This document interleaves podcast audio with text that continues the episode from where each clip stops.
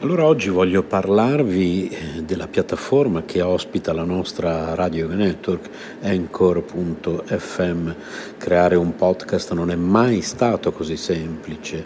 È l'unica app che ti consente di registrare podcast di alta qualità e distribuirli ovunque, compresi Google Podcast ed Apple Podcast tutto da un'unica piattaforma. Non servono attrezzature costose o esperienza nel fare podcast ed è gratuito al 100%. Allora, registri audio in alta qualità sia con il microfono interno del tuo dispositivo o collegando il microfono esterno che preferisci.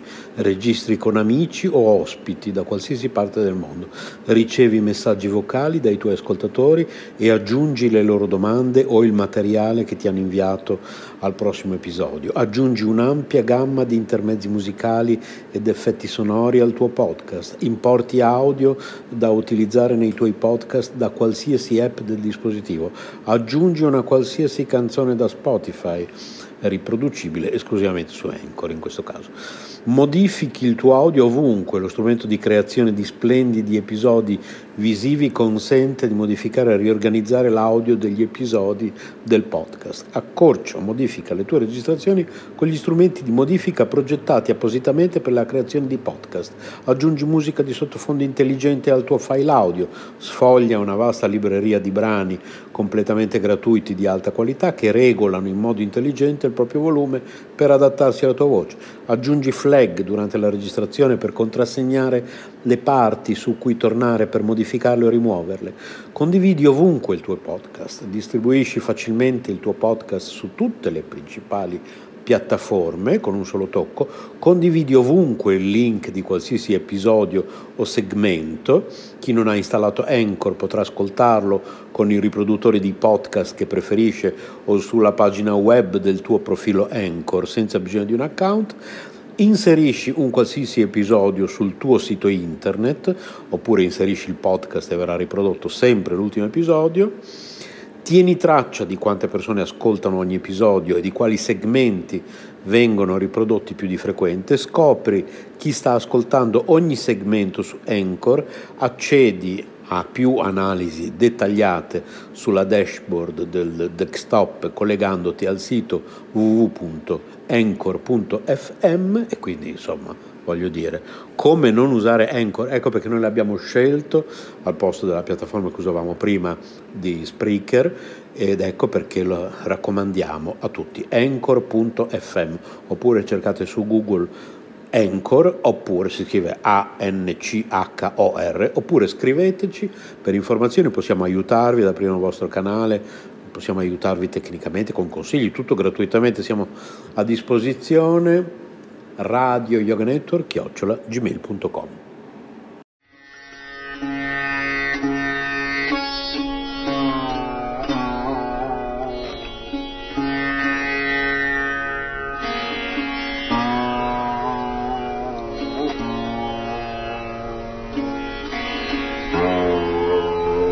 RKC presenta La sintesi della Bhagavad Gita. Un programma a cura di Rohini Nandana Das.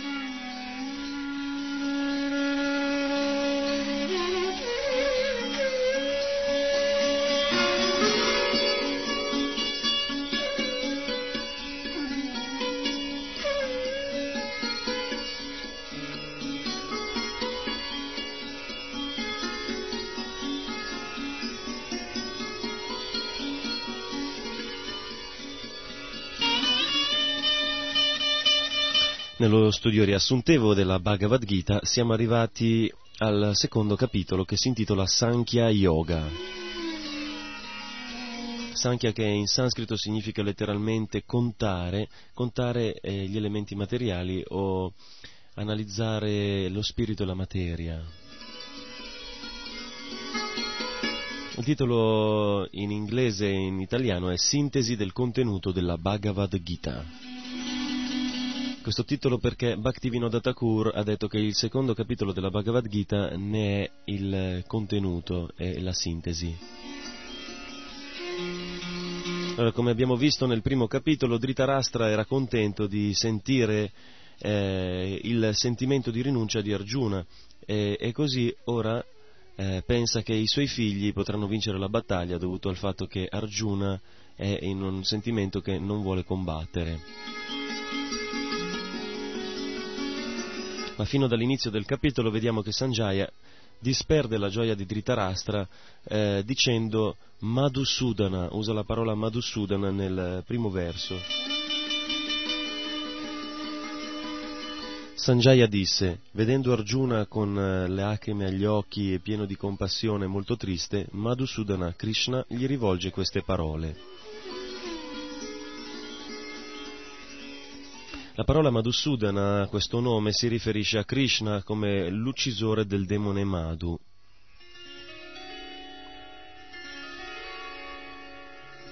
Allora Madhusudana sta per rivolgere delle parole al suo amico Arjuna. Questo significa che l'uccisore del demone Madhu sta ora per uccidere i dubbi di Arjuna che sono come demoni. I dubbi sono paragonati a demoni che aggrediscono l'intelligenza e non permettono di compiere il proprio dovere. Allora Krishna, che è l'uccisore dei demoni come Madhu, sta ora per uccidere i demoni eh, che sono i dubbi di Arjuna. E con queste parole Sanjaya disperde la gioia di Dhritarashtra.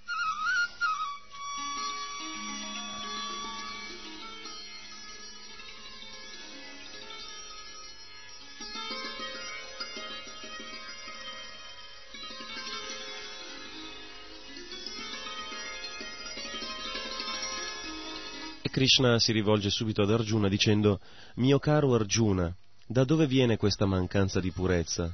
non è affatto degna di un uomo che conosce il valore della vita. Non ti porterà ai pianeti superiori ma all'infamia.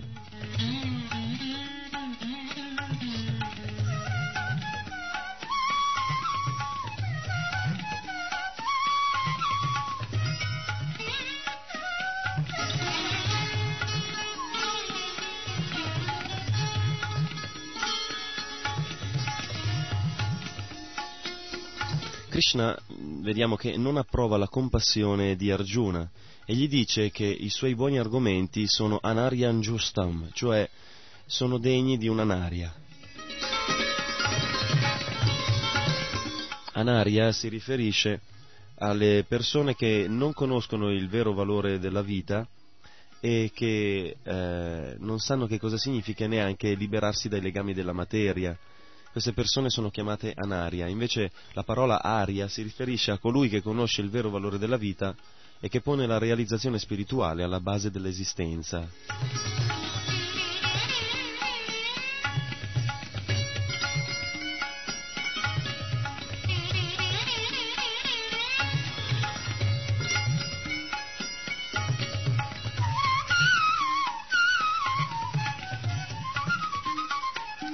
E con questo comportamento chiamato anariam justam, cioè il comportamento degli anaria, lui non potrà raggiungere Svargaloka e quindi i pianeti superiori. Gli dice Asvargyam, non raggiungerai i pianeti superiori, ma eh, ti causeranno l'infamia, Akirtikaram. Una persona che agisce bene, eh, come dice Chanakya Pandit, Kirti Riasya Sajivati, può ottenere una fama eterna ma colui che agisce in questo modo, Krishna dice ad Arjuna, raggiunge Akirti.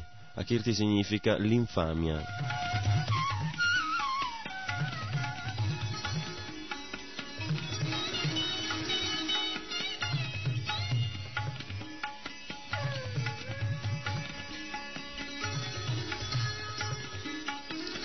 Krishna sottolinea ancora di più questo fatto chiamando Klaibyam, che significa impotenza, la decisione di Arjuna, quindi chiama Arjuna un debole. Potete immaginare che affronto, che insulto per uno kshatriya essere chiamato debole.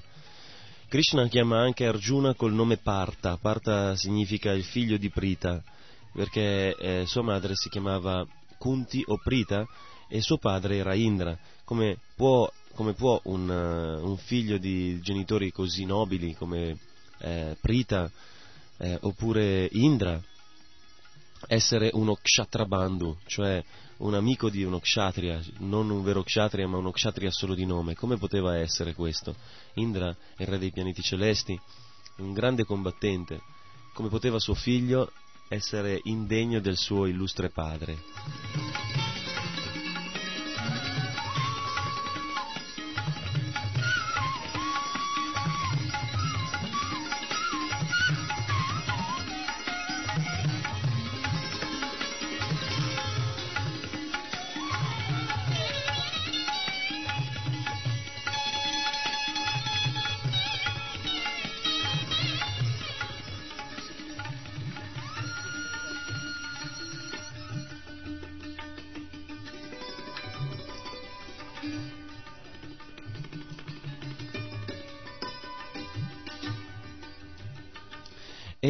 Ultimo Krishna dice ad Arjuna Kshudram, che significa meschino. Così, in questo modo, con tutte queste parole, Krishna schiaffeggia Arjuna istigando il suo spirito guerriero, il suo spirito da kshatriya. Infatti uno kshatriya non può essere sfidato in questo modo perché lui, eh, dovuto al suo spirito, alla sua psicologia, immediatamente reagisce. In effetti, Arjuna, istigato in questo modo, tenta di disapprovare l'analisi fatta da Krishna, facendogli capire che la sua decisione veniva invece da un cuore forte, non debole, cioè da una eh, forza morale invece che da una debolezza morale, come Krishna aveva asserito.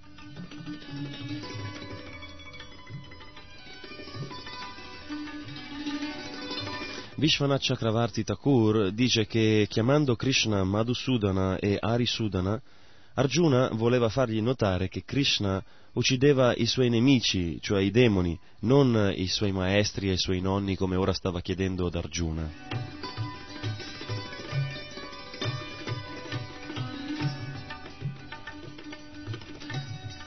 Quindi Arjuna si ritrova ancora a preferire l'imbarazzo di essere un mendicante piuttosto che uccidere i suoi parenti e il suo maestro spirituale.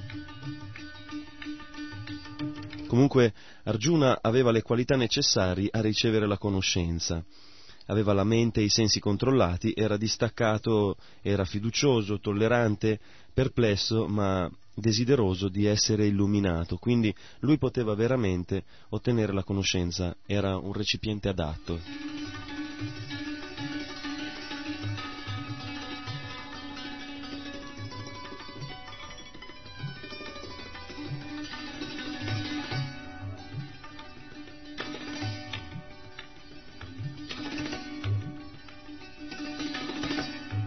Nonostante gli argomenti di Arjuna fossero basati sulla comprensione, sulla compassione, la logica e le scritture, il risultato di tutti questi argomenti fu la confusione, quindi si sottomise al suo maestro spirituale, Sri Krishna.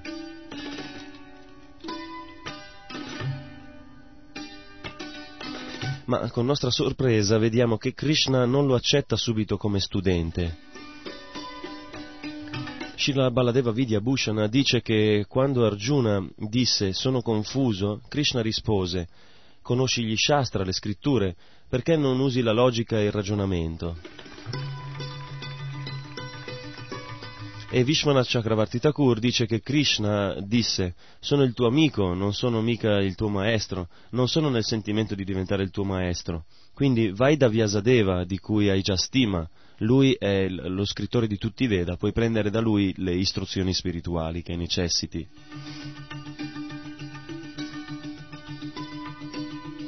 Come mai Krishna eh, dice queste cose ad Arjuna?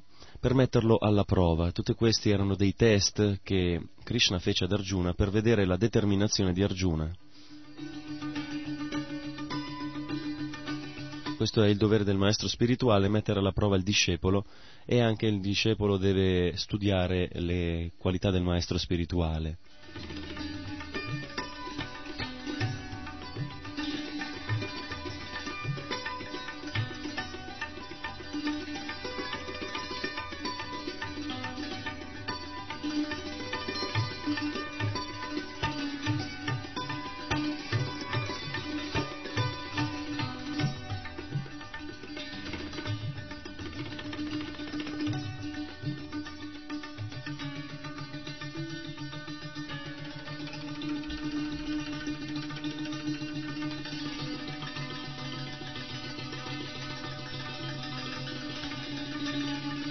Questo punto che Arjuna, vedendosi rifiutato come studente, riesprime il suo desiderio di sottomissione a Krishna, come vediamo nell'ottavo verso del secondo capitolo. Arjuna dice a Krishna, non vedo il modo di allontanare il, che in, il dolore che inaridisce i miei sensi. Non riuscirò ad eliminarlo nemmeno se sulla terra ottenessi un regno prospero e senza uguali e una sovranità simile a quella dei Deva, dei, degli esseri celesti, sui pianeti celesti.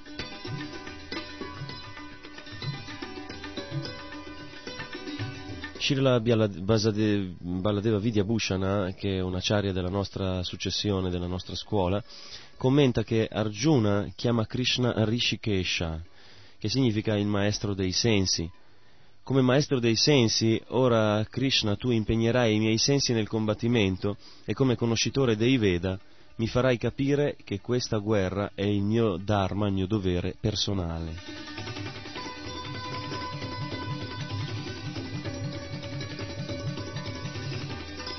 A questo punto vediamo che Sanjaya si rivolge a Dhritarashtra e dice, avendo così parlato Arjuna, il vincitore dei nemici, Parantapa, dice a Krishna, Govinda, non combatterò e rimane in silenzio. Vediamo che qui Sanjaya usa la parola parantapa, che significa vincitore dei nemici, deludendo ulteriormente eh, la felicità di Dhritarashtra. Dhritarashtra, il re avverso, il re nemico di Arjuna, eh, era felice, come abbiamo visto all'inizio del capitolo, di sentire che Arjuna non aveva intenzione di combattere. Per questo motivo Sanjaya aveva demolito il suo divertimento con questa parola, Parantapa. Arjuna era in grado di vincere tutti i suoi nemici, quindi non doveva aspettarsi la vittoria. O discendente di Bharata, in quel momento Krishna tra i due eserciti si rivolge sorridendo all'infelice Arjuna. Ma vediamo che Krishna sorride, la parola prahasan significa che Krishna sta sorridendo. Srila Prabhupada spiega proprio come un padre che vede che il figlio sta prendendo troppo sul serio qualcosa di, che non è degno di essere preso sul serio, allora si mette a ridere perché la, eh, si, si manifesta come ridicolo. Krishna quindi sorride come Padre Supremo, vedendo il figlio Arjuna diventare il suo discepolo.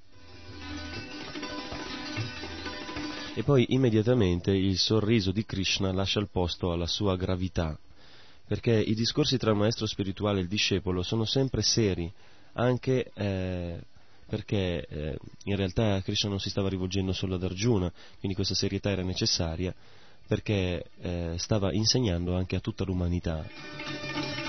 La Bhagavad Gita non è fatta per una particolare persona o una, per una particolare società o comunità, ma per tutti in tutti i tempi.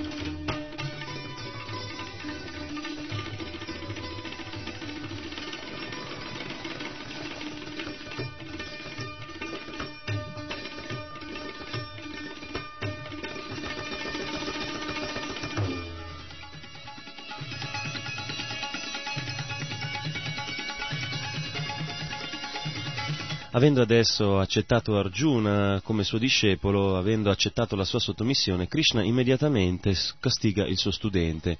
Come il maestro spirituale ha il diritto di castigare i suoi studenti al fine di insegnare.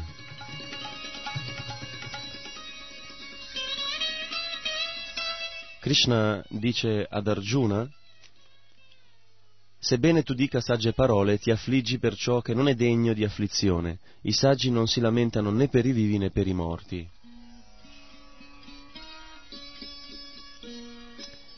In essenza, con questo verso, Krishna sta chiamando Arjuna sciocco, perché sebbene Arjuna aveva utilizzato delle parole molto belle che erano in accordo al Dharma e al Rajaniti, cioè al, alle leggi dello Stato, loro, eh, queste, queste cose che lui aveva citato, questi argomenti, non prendevano in considerazione la conoscenza di base standard che è basata sulla differenza tra il corpo e l'anima, cioè tra lo spirito e la materia.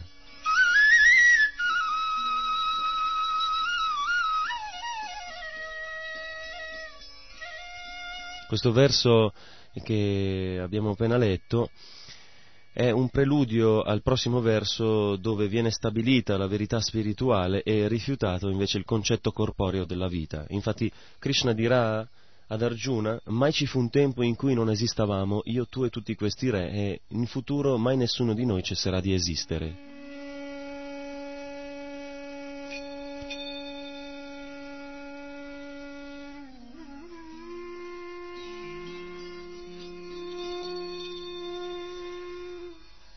Con queste parole Krishna immediatamente parla dell'eternità dell'anima. Noi siamo tutti eternamente anime individuali. Krishna sconfigge da subito la filosofia Mayavada, il cui concetto è l'unità col Supremo di tutti gli esseri viventi. E in tutto il verso Krishna sottolinea eh, continuamente la, la spirituale individualità di ogni essere vivente.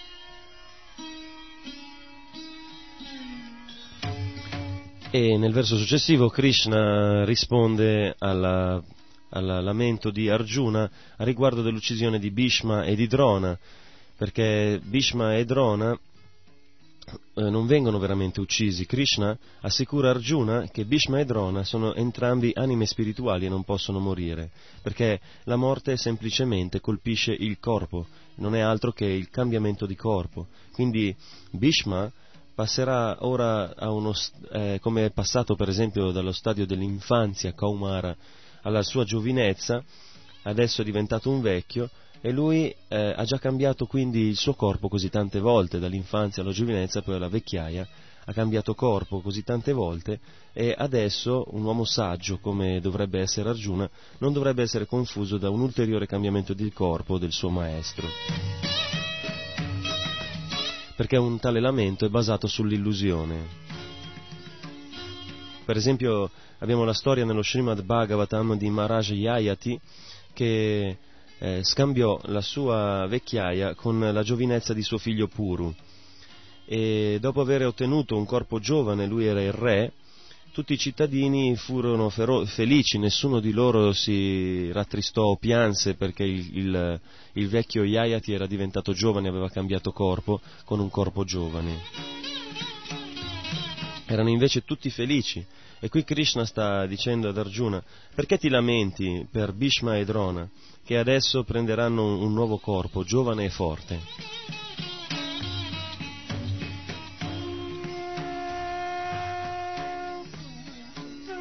In accordo a Shira Vishwanath Chakravarti Thakur e a Shira Baladeva Vidya Bhushana, Arjuna è d'accordo con Krishna sull'argomento che Bhishma e Drona avranno un corpo giovane nella prossima vita, però Arjuna spiega a Krishna che la sua riluttanza a combattere è dovuto alla relazione che c'è adesso con loro, è basata sul, sul principio che il corpo attuale che loro hanno eh, ha, ha sviluppato una relazione con lui quindi lui ha una relazione con i corpi dei, loro, dei, suoi maestri spirituali come lo sono al presente e quindi la loro assenza potrebbe farlo sentire eh, in una situazione di sofferenza, di dispiacere, di separazione.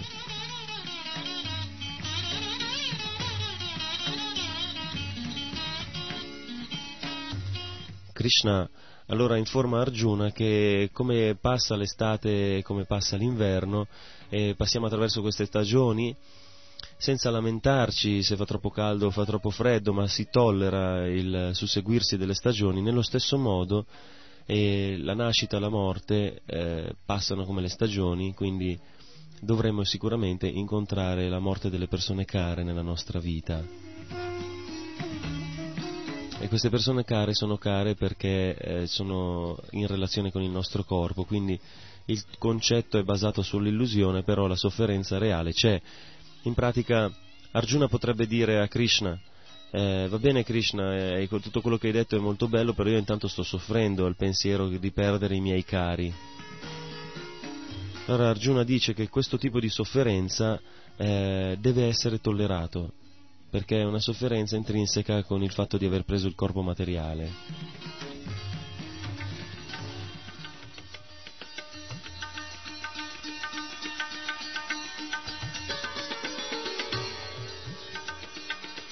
A questo punto Krishna menziona per la prima volta un, un fine e uno scopo spirituale, la liberazione.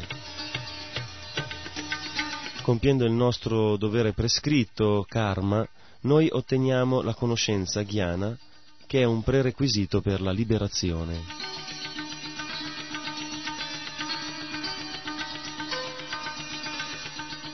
Dopodiché Krishna ancora rimprovera Arjuna con le parole che colui che vede la verità riconosce la differenza tra il corpo e l'anima. Quindi indirettamente sta dicendo ad Arjuna che nonostante tutte le sue parole erudite che aveva precedentemente esposto, lui non ha veramente capito le cose così come sono.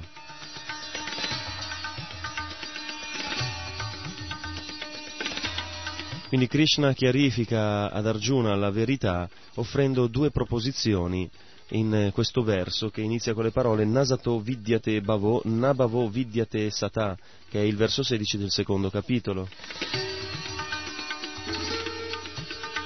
Coloro che vedono la verità hanno concluso che non vi è durata in ciò che non esiste, il corpo materiale, e non vi è cambiamento in ciò che è eterno, l'anima. Studiando la natura di entrambi, essi sono giunti a questa conclusione.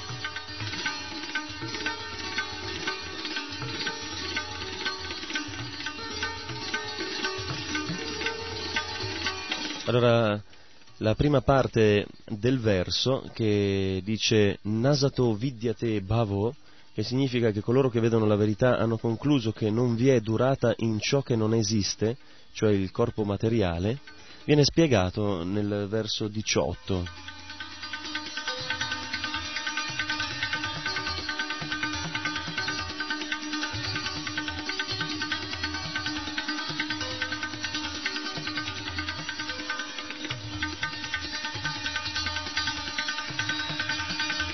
Nel verso 18 Krishna dice Antavanta imedeha nitya shokta saririna. Il corpo materiale dell'indistruttibile, incommensurabile ed eterno essere vivente è certamente destinato alla distruzione, perciò combatti, o discendente di Bharata.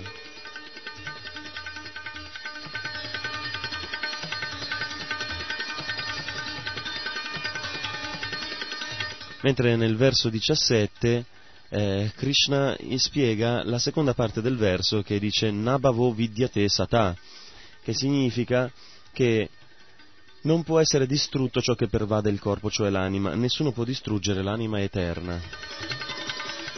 Quindi il verso 17 e il verso 18 analizzano eh, la verità esposta da Krishna nel verso 16.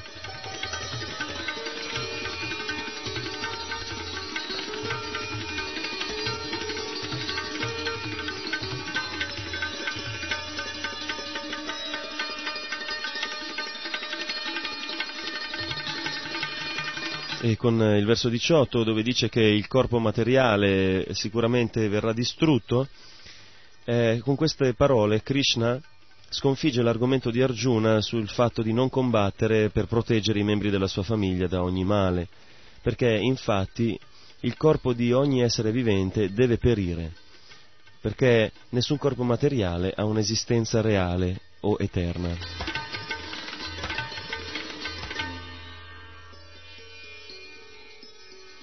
Mentre l'anima, che è la persona reale dentro il corpo, è indistruttibile.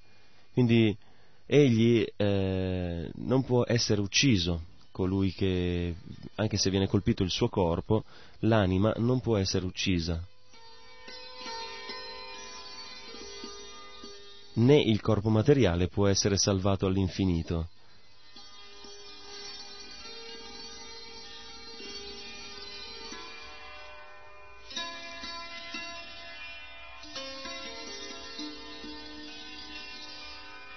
Shila Vishwanath Chakravarti Thakur dice che il sé non può essere soggetto né all'uccisione né oggetto di uccisione, quindi non può né uccidere né farsi uccidere, perché l'anima è completamente al di là del concetto materiale. Quindi colui che pensa che l'anima sia un assassino, quindi uccida qualcun altro, oppure pensa che l'anima sia uccisa, proprio come Arjuna stava pensando di diventare un assassino di Bhishma e di Drona, oppure stava pensando che Bhishma e Drona sarebbero stati uccisi da lui, entrambi questi due pensieri sono eh, pensieri di un ignorante, dice Krishna ad Arjuna, perché l'anima non può mai né uccidere né essere uccisa. Krishna elabora ulteriormente questo punto nel verso 20 dove dice Per l'anima non viene nascita né morte. La sua esistenza non ha avuto inizio nel passato, non ha inizio nel presente e non avrà inizio nel futuro. Essa è non nata, eterna, sempre esistente e primordiale, non muore quando il corpo muore.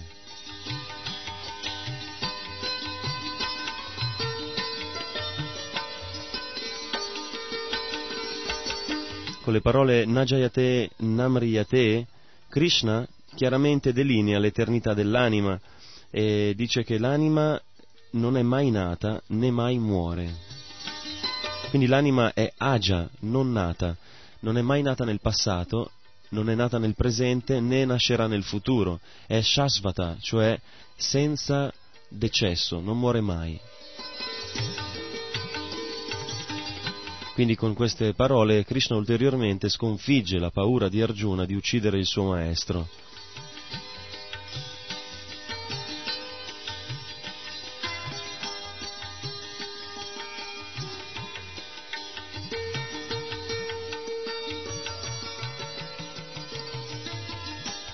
Quindi qui vediamo che Krishna sta dando della conoscenza spirituale ad Arjuna, questa conoscenza ghiana, attraverso la quale lui potrà impegnarsi nel combattimento senza incorrere nelle reazioni peccaminose che lui teme.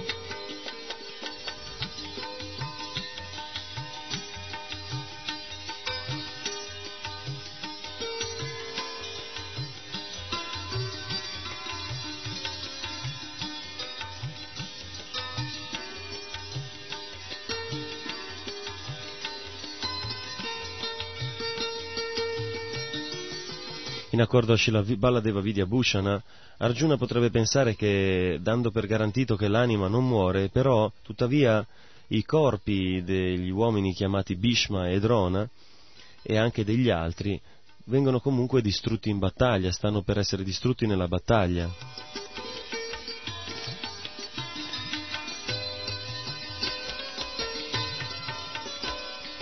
E questo in accordo ad Arjuna, come dice Baladeva Vidyabhushana, è sbagliato perché inappropriatamente priviamo loro della gioia di, che loro derivano dal, dal fatto di vivere in questi corpi.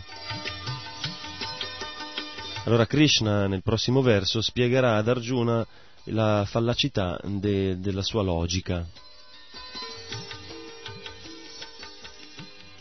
Nel verso 22 vediamo che Krishna dice, come una persona indossa abiti nuovi e lascia quelli usati, così l'anima si riveste di nuovi corpi materiali abbandonando quelli vecchi e inutili.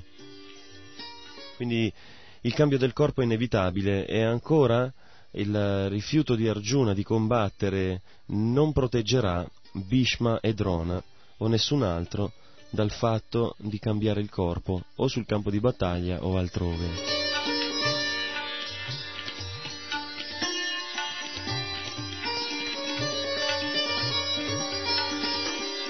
Adesso Krishna dirà ad Arjuna che nessun'arma può tagliare a pezzi un'anima, né il fuoco la può bruciare, l'acqua non può bagnarla, né il vento inaridirla. In accordo agli acharya, ai maestri spirituali del passato, Arjuna è un grande kshatriya e lui ha un arsenale di potenti armi che ha, si è procurato nel, nelle sue battaglie precedenti, anche sui pianeti superiori. Però la sua spada temperata di acciaio non può tagliare l'anima e sebbene lui possegga delle armi da fuoco, queste armi da fuoco non possono bruciare l'anima, né le sue armi ad acqua possono uh, inondarla o annegarla, e nemmeno le sue armi vento possono uh, inaridirla. Quindi Krishna assicura Arjuna che non può distruggere la personalità, l'anima dei suoi maestri.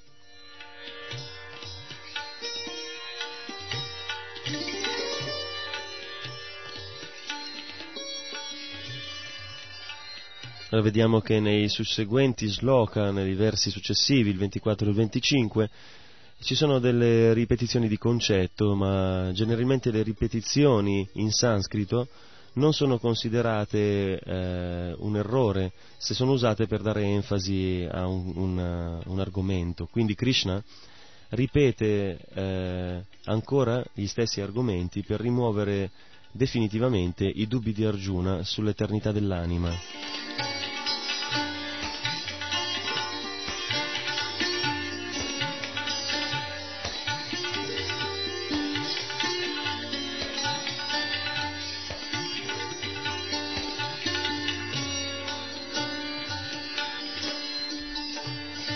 Adesso Krishna userà la parola atacha, che significa se comunque, anche se credi comunque che l'anima, ossia i sintomi della vita, nasca e muoia infinite volte, non hai nessuna ragione di lamentarti o Arjuna dalle braccia potenti. Con queste parole, se comunque, indica Krishna che sta per iniziare a discutere un nuovo tipo di argomento.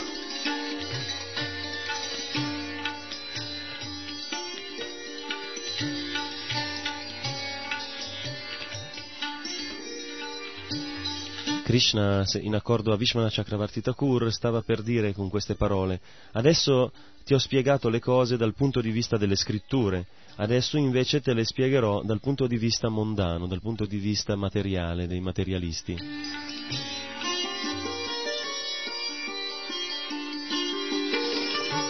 Quindi adesso Krishna inizierà a discutere lo stesso argomento, però basandosi sui principi presentati da altri filosofi come per esempio i filosofi atei o i filosofi buddisti.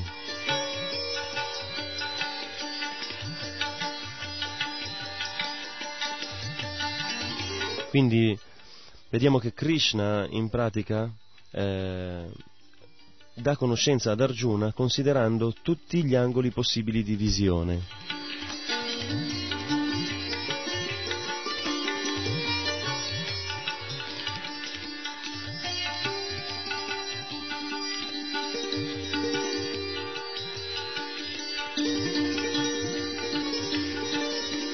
Qui Krishna dice che se non esistesse l'anima e la vita semplicemente non, non fosse che un risultato di combinazioni di elementi chimici, allora nonostante tutto, ancora Arjuna non avrebbe nessun motivo di lamentarsi e dovrebbe quindi compiere il suo dovere.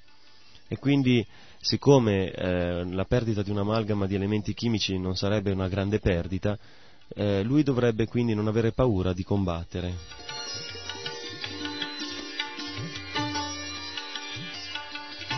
Quindi che l'anima esista o no, qualsiasi sia la filosofia che Arjuna sta abbracciando, Arjuna non deve lamentarsi ma deve combattere.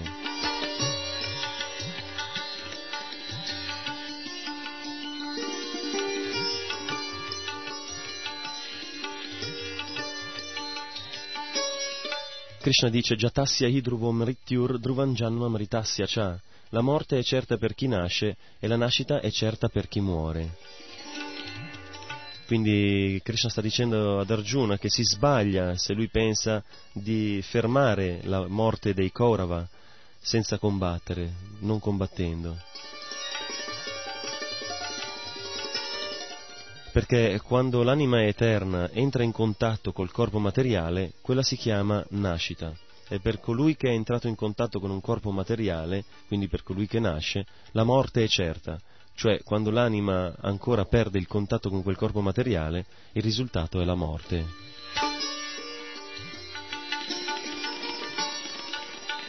Krishna dice poi tutti gli esseri creati sono in origine non manifestati, si manifestano nello stato intermedio e una volta dissolti tornano a essere non manifestati. A che serve dunque lamentarsi?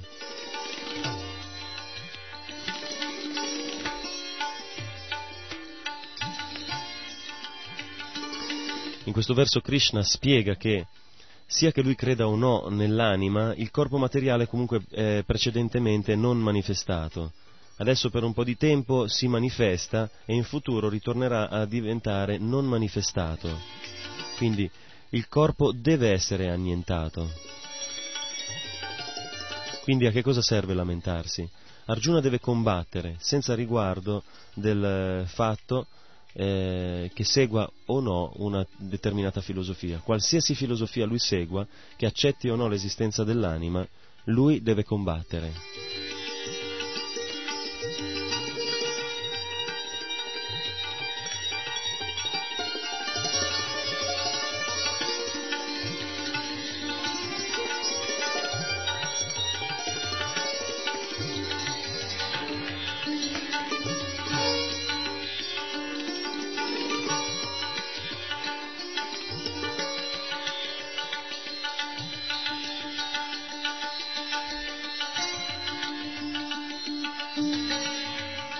Krishna conclude i suoi insegnamenti sull'Atma Jnana, cioè sulla conoscenza della materia dello spirito, con il verso 30, dicendo, o discendente di Bharata, colui che dimora nel corpo non, mai, non può mai essere ucciso, quindi non devi piangere per nessuno.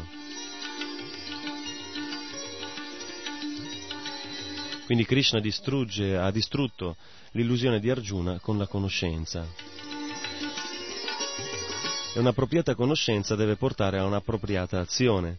Quindi la seguente sezione dire, eh, direttamente ha aggredito, ha assalito il desiderio di Arjuna, basato sull'ignoranza, di trascurare il suo dovere eh, è dovuto alla compassione che aveva per i membri della sua famiglia.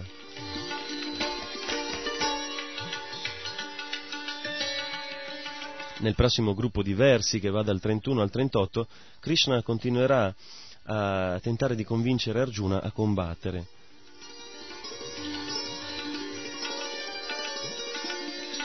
Le motivazioni che vengono portate da Krishna adesso in questa prossima sezione di versi comunque non sono basate sulla conoscenza ghiana ma sull'attività interessata e i doveri religiosi, quindi sul karma.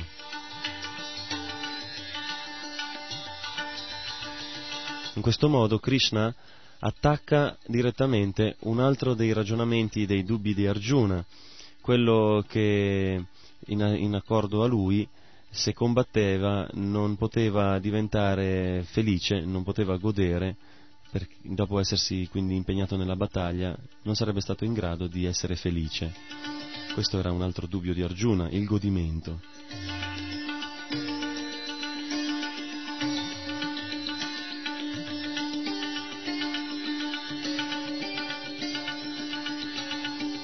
Vediamo nei versi dal 31 al 33 che Krishna presenta ad Arjuna un argomento eh, che lo, porta, lo spinge a combattere per dovere e non a scappare dal campo di battaglia eh, perché la fuga dal campo di battaglia non gli porterà la felicità che lui cerca, ma sarà invece il compimento del suo dovere a portare questo tipo di felicità. Quindi è esattamente il contrario di quello che pensa Arjuna. Quindi nella precedente sezione che abbiamo visto, Atma Jnana, dal verso 11 al verso 30, Krishna aveva portato degli argomenti basati su Jnana, la conoscenza, per indurre Arjuna a combattere. Invece adesso Krishna userà degli eh, elementi, dei principi meno elevati, eh, dove si propongono dei piaceri in cambio dei propri doveri, quindi promesse di piaceri materiali, di, eh, di promozioni materiali o di premiazioni materiali per il fatto di aver compiuto il proprio dovere.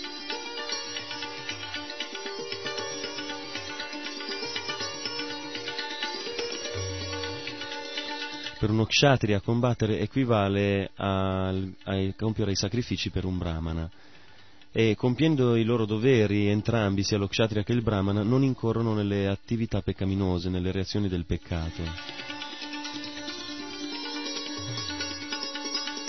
Quindi, poiché è il suo dovere di kshatriya combattere, Arjuna non sarebbe incorso in attività peccaminose, in reazioni peccaminose, combattendo nella battaglia di Kurukshetra, perché era il suo dovere, questo è l'argomento di Krishna.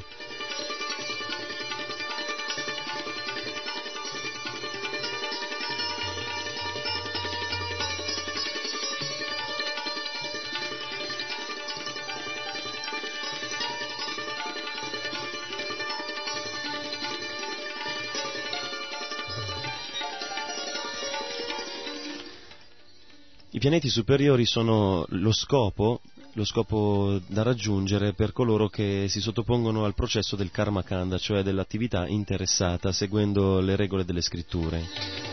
Krishna sta dicendo ad Arjuna che ha paura per il benessere, preoccupato per il benessere dei suoi parenti, che eh, li, con il combattimento, sconfiggendoli in battaglia, li avrebbe mandati sui pianeti celesti, quindi Arjuna avrebbe ottenuto tutti i guadagni possibili combattendo, mentre se non combattesse Arjuna perderebbe tutto.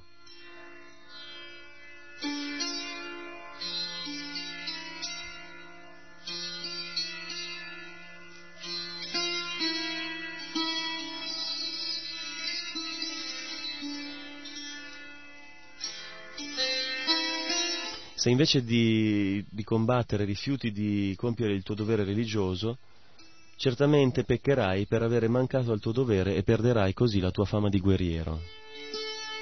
Questo verso in modo specifico sconfigge l'argomento di Arjuna sul fatto che lui sarebbe incorso nelle attività peccaminose combattendo. Invece la verità è esattamente l'opposto.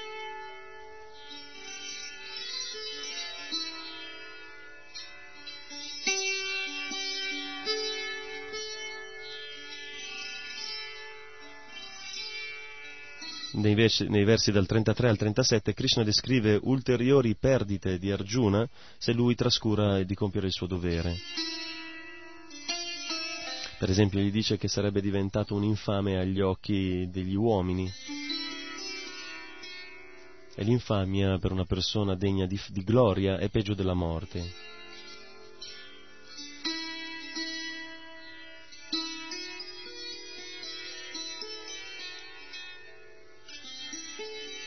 Krishna conclude questa sezione dicendo se muori sul campo di battaglia o Arjuna, raggiungerai i pianeti celesti, se vinci godrai del regno della terra, alzati dunque e combatti con determinazione.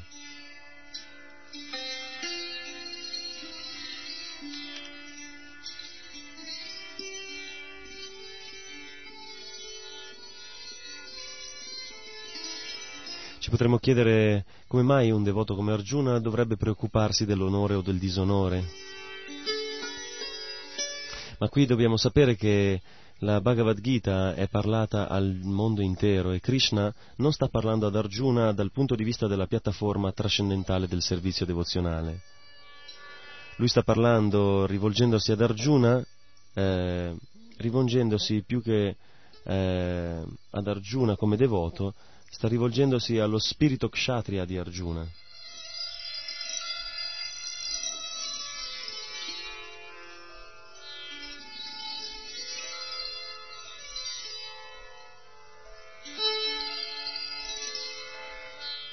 Shira Prabhupada dice che adesso il Signore Krishna dà il suo giudizio finale a riguardo del rifiuto di combattere di Arjuna.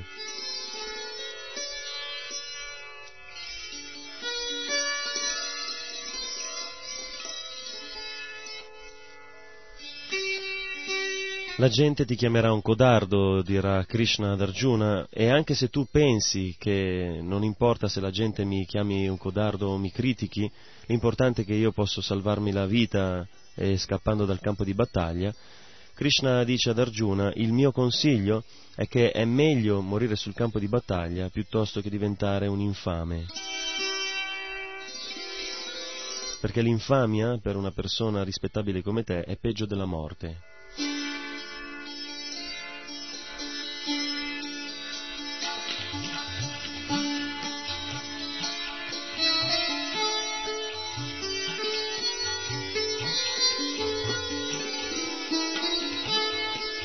Non pensare che i grandi generali come Duryodhana, Karna o altri eh, che sono contemporanei tuoi eh, vengano a credere che tu abbia lasciato il campo di battaglia per compassione. Loro invece eh, non comprenderanno che tu hai lasciato il campo di battaglia per compassione nei confronti dei tuoi fratelli o tuoi, dei tuoi nonni.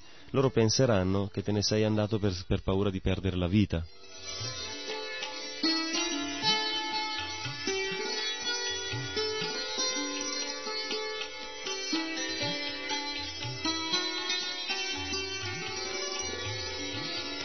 Quindi per un rinomato kshatriya come Arjuna, la perdita della sua reputazione o la stima degli altri sarebbe più dolorosa che le frecce del nemico.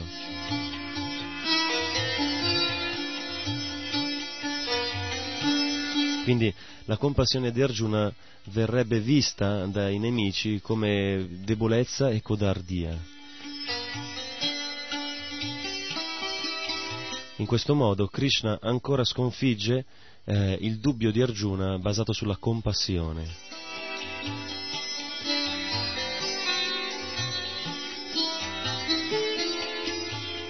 All'inizio Krishna aveva detto ad Arjuna che la sua compassione era degna di no, una persona non ariana, di una persona incivile, incolta. Adesso con così tanti argomenti ha provato la sua affermazione contro la cosiddetta compassione di Arjuna. Krishna quindi dà il suo verdetto finale nel verso prossimo, che è il 37.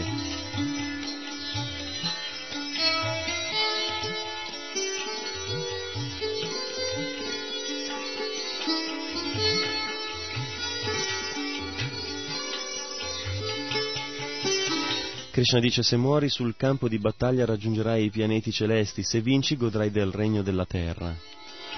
Arjuna concluse che combattere avrebbe portato, l'avrebbe portato a non poter più godere, ma l'avrebbe portato invece alla, alla sofferenza.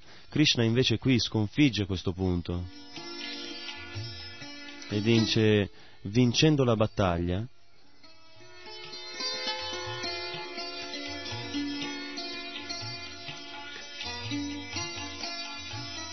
Arjuna pensava che vincendo la battaglia questo sarebbe stato causa della morte delle persone del suo regno e quindi perdendo tutti i suoi cari con chi avrebbe condiviso la felicità della sua vittoria. Quindi la loro morte sarebbe stata anche la sua morte. Questo era il pensiero di Arjuna.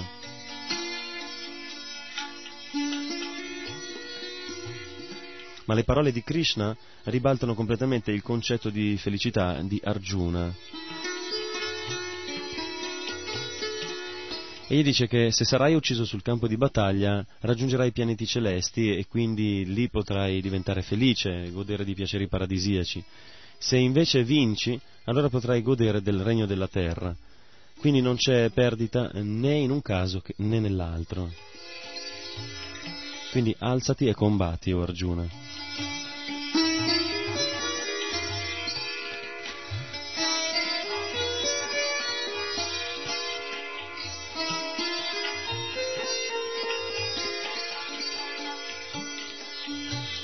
Gli argomenti di Arjuna sono fatti per ispirare a, a, a combattere, gli, gli, argomenti di Krishna sono fatti per ispirare Arjuna a combattere e sono in particolare eh, un gruppo di istruzioni che si rivolgono al godimento materiale per coloro che sono troppo identificati col corpo. Sono delle, motiv- de- delle forze motivanti eh, che spingono Arjuna a compiere il suo dovere.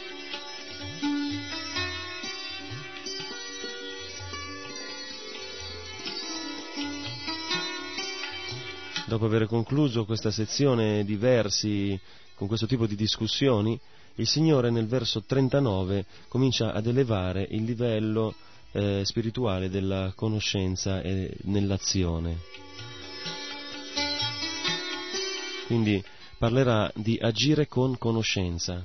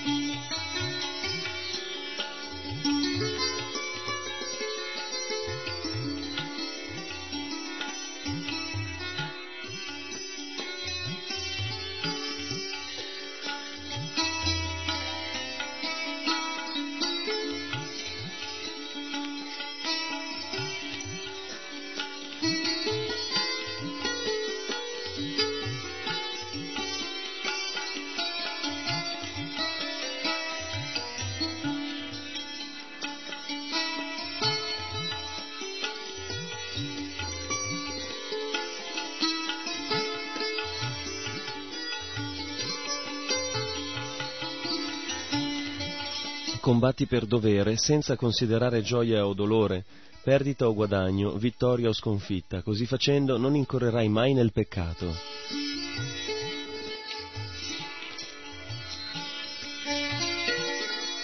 Arjuna pensava precedentemente che combattere in battaglia avrebbe portato a lui eh, una prolungata sofferenza e molte reazioni peccaminose, ma qui Krishna spiega che non c'è nessun peccato nel fatto di eseguire il proprio dovere nella coscienza appropriata.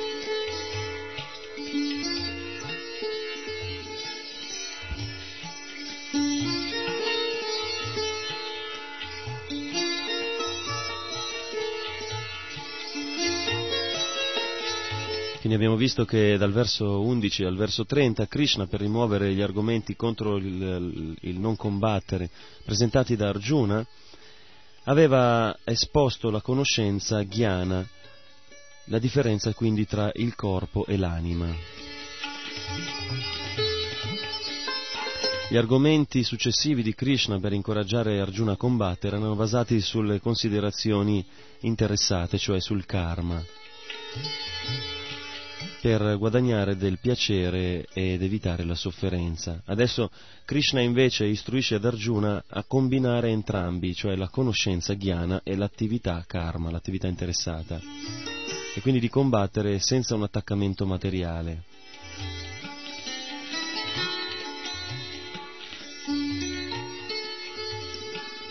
Questa azione in uno spirito e eh, una coscienza di distacco si chiama Niskama Karma Yoga o Buddhi Yoga, cioè è un'azione eh, compiuta con distacco sulla piattaforma della conoscenza.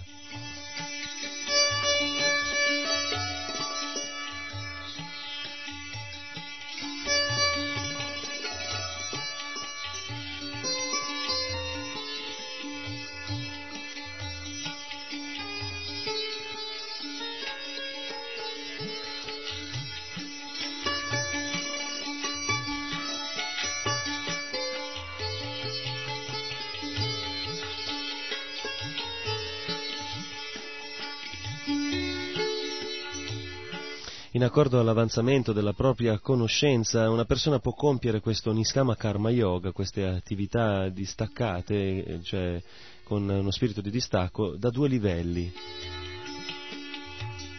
Uno semplicemente che ha Jnana, cioè della conoscenza, eh, lui sa di non essere questo corpo e lui compie il Niskama Karma eh, come attività eh, agire in pratica con distacco e lui non riceve quindi le reazioni alle sue attività perché la sua conoscenza lo, lo tiene eh, salvo e distaccato dai risultati delle sue azioni. Ma una persona che veramente conosce eh, Krishna possiede una conoscenza superiore. Lui sa di essere un eterno servitore di Krishna e quindi questo devoto compie i suoi doveri come Niskama Karma, ma da un livello superiore. Non riceve le reazioni delle sue attività perché lui offre tutti i suoi frutti e i frutti delle sue azioni a Krishna. Entrambi loro, il Niskama Karma Yogi, che è libero dalle reazioni, tutti e due questi, questi Niskama Karma Yogi sono liberi dalle reazioni perché loro praticano il distacco nella conoscenza. Però il secondo, cioè il devoto, il Niskama Karma Yogi che aspira all'amore per Krishna, è di molto superiore, dice Krishna. Perché le sue azioni non solo sono libere dalle conseguenze, ma un giorno lo porteranno ai piedi di lotto di Krishna nel mondo spirituale.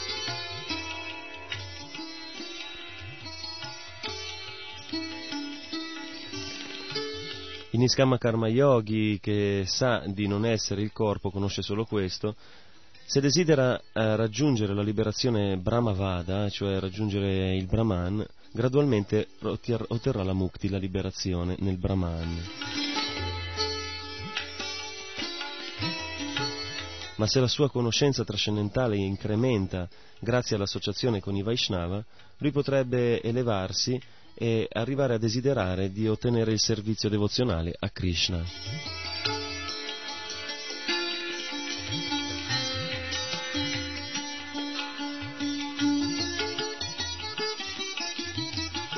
Nel commento Shira Prabhupada parla proprio di come elevarsi al livello della bhakti,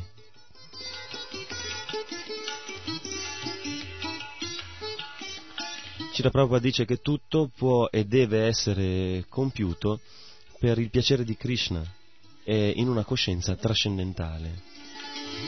Così non ci saranno reazioni materiali alle nostre attività.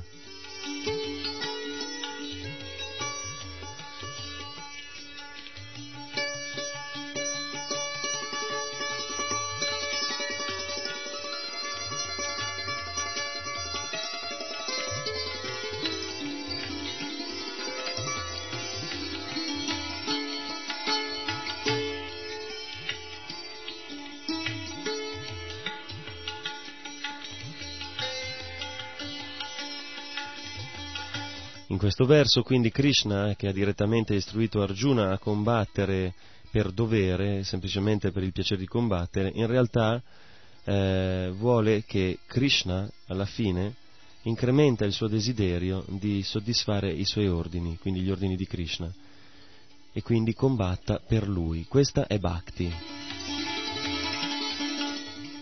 Krishna comunque rimarrà sempre libero dal peccato agendo in questo modo.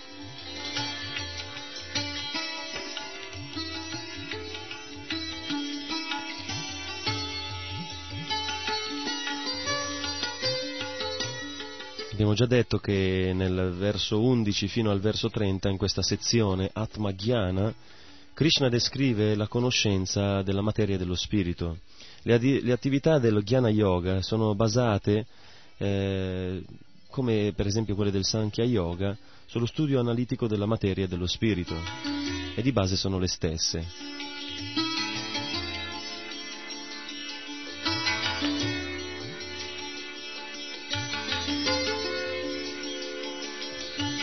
Quindi per praticare sia una che l'altra via, cioè o il Jnana Yoga o il Sankhya Yoga, bisogna rinunciare a tutte le attività e praticare la meditazione. Krishna comunque ha in modo consistente istruito Arjuna di agire in un altro modo. Lui gli ha detto di agire in uno spirito di rinuncia, non di rinunciare all'attività.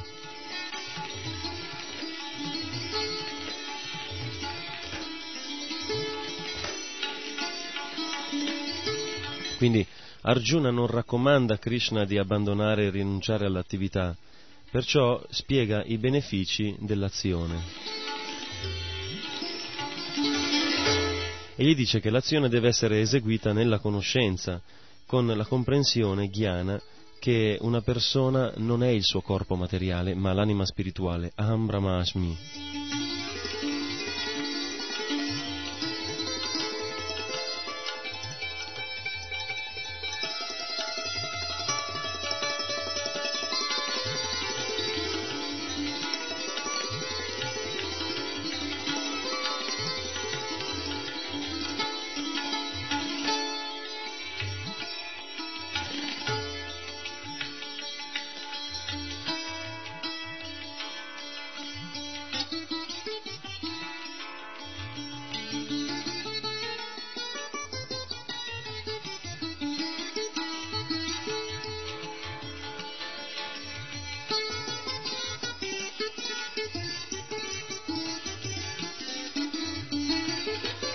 Qui quindi questo studio sintetico della Bhagavad Gita, stiamo studiando il secondo capitolo, siamo arrivati al verso 39, proseguiremo nella prossima puntata, grazie dell'ascolto, Hare Krishna.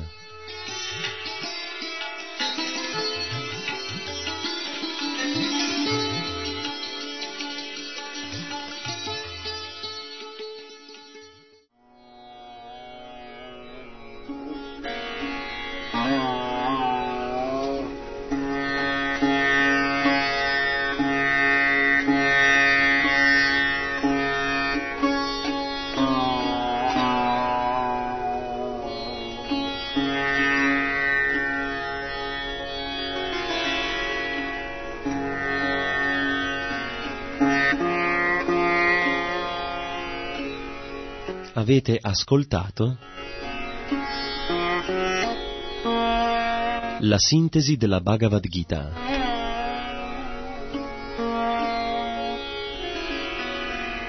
Un programma a cura di Roini Nandana Das.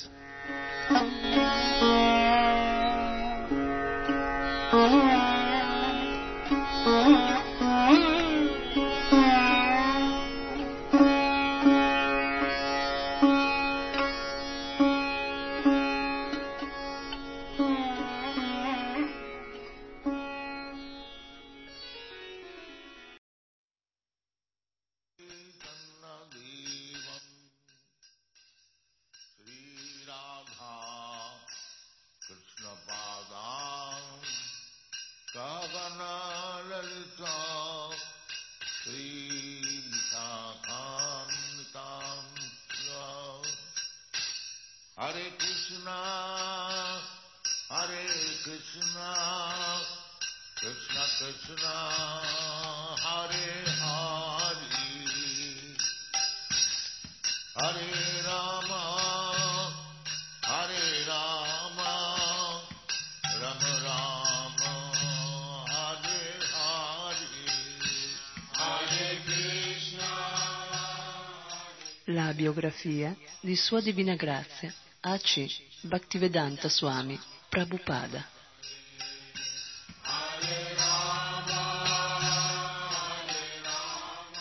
fondatore acharya della Associazione Internazionale per la Coscienza di Krishna,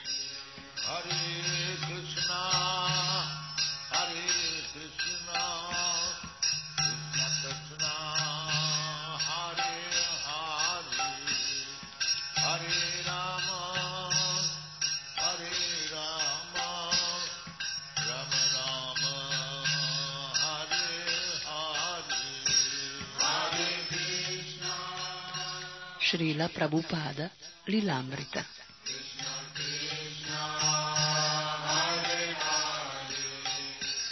Di Sadvarupa Dasa Goswami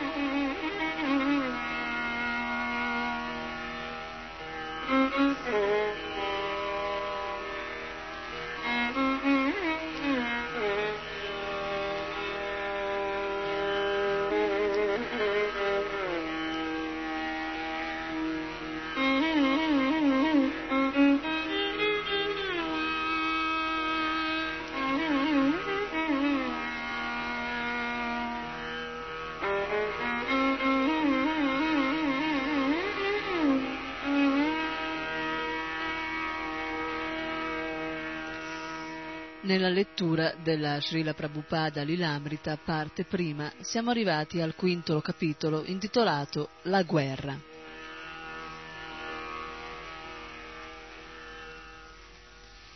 E precisamente nel momento in cui, subito dopo la dipartita da questo mondo di Srila Bhaktisiddhanta Sarasvati, maestro spirituale di Abai, scoppiò quello che lui stesso aveva previsto, la corsa al potere di alcuni suoi discepoli. Fortunatamente, dovuto ai suoi impegni di capofamiglia, Abai rimase fuori da queste questioni. E sfortunatamente, anche da un lato, si dispiaceva di non poter fare niente.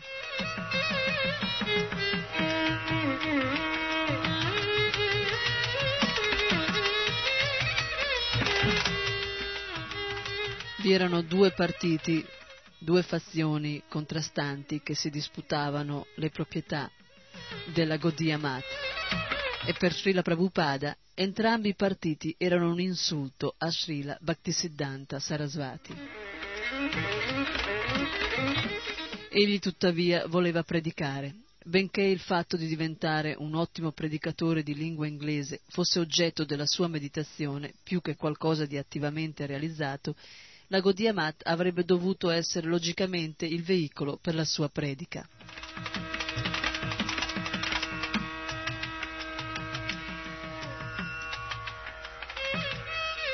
Egli aveva già contribuito con articoli alle pubblicazioni della Gaudiya Mat e aveva già lavorato insieme con i suoi confratelli nei centri di Allahabad e di Bombay. Naturalmente la sua intenzione era quella di servire il suo maestro spirituale nell'ambito della sua missione, ma la Gaudiya Mat, che nei suoi pensieri era stata pura, impetuosa predica del messaggio di Sri Chaitanya, stava ora diventando nota fra le fazioni che seminavano zizzania. Quando la Gaudiya Mat si sfasciò, anche Abai ne rimase colpito. In quelle circostanze, come avrebbe potuto mettere in pratica l'ordine di predicare che aveva ricevuto dal suo maestro spirituale? In precedenza, il principale ostacolo alla predica erano stati gli impegni familiari, ma ora gli ostacoli erano complessi. Ora doveva aspettare senza speranza la risoluzione di quella contesa. Che cosa voleva ottenere Krishna?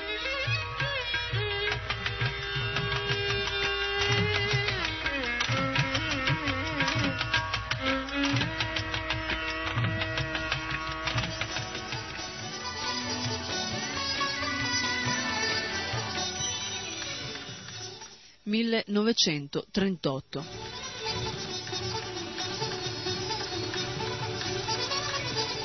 I suoi affari a Bombay erano in diminuzione. Ora, a 42 anni, Abai si trasferì a Calcutta con la moglie e la famiglia e affidò, affittò una casa al numero 6 di Sitakanta Benengri.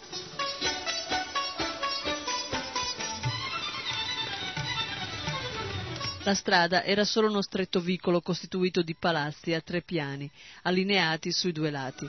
Il suo ufficio era al primo piano, sovrastante la strada. La famiglia viveva ai piani superiori e gli affittò la costruzione adiacente, il numero 7, e mise in funzione al primo piano un piccolo laboratorio che produceva acqua distillata. L'antidolorifico D, il tonico Vimal, alfa, iniezioni contro i foruncoli e varie altre medicine. Egli utilizzò anche una piccola costruzione della zona retrostante come parte del suo laboratorio. Sull'inferriata esterna aveva fisso una grande insegna, Abai Charan De e figli, che esibiva un ritratto di Abai Charan coi baffi.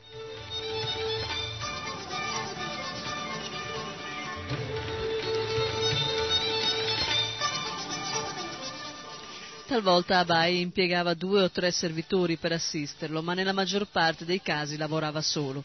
Egli consegnava i suoi boccali di vetro di acqua distillata agli agenti, come quelli della compagnia Bengali e eh, Gluconet.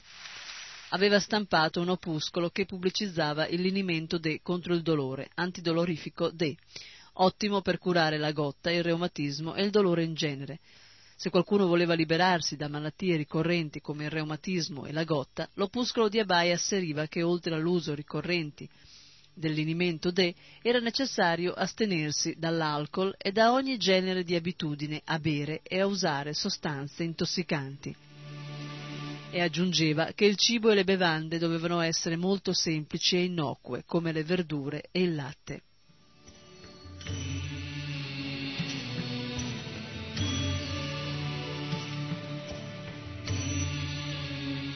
Gli affari a Calcutta godettero di un subitaneo successo, ma il cuore di Abai non vi prese molta parte. Doveva farlo per mantenere la famiglia. Le sue nuove conoscenze a Calcutta trovarono che Abai nel suo cuore era un devoto di Dio.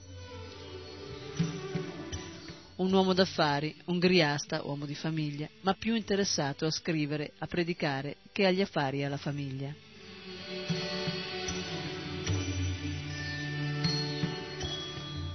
Chandi Mukherjee, un vicino della adiacente via Bihari, dice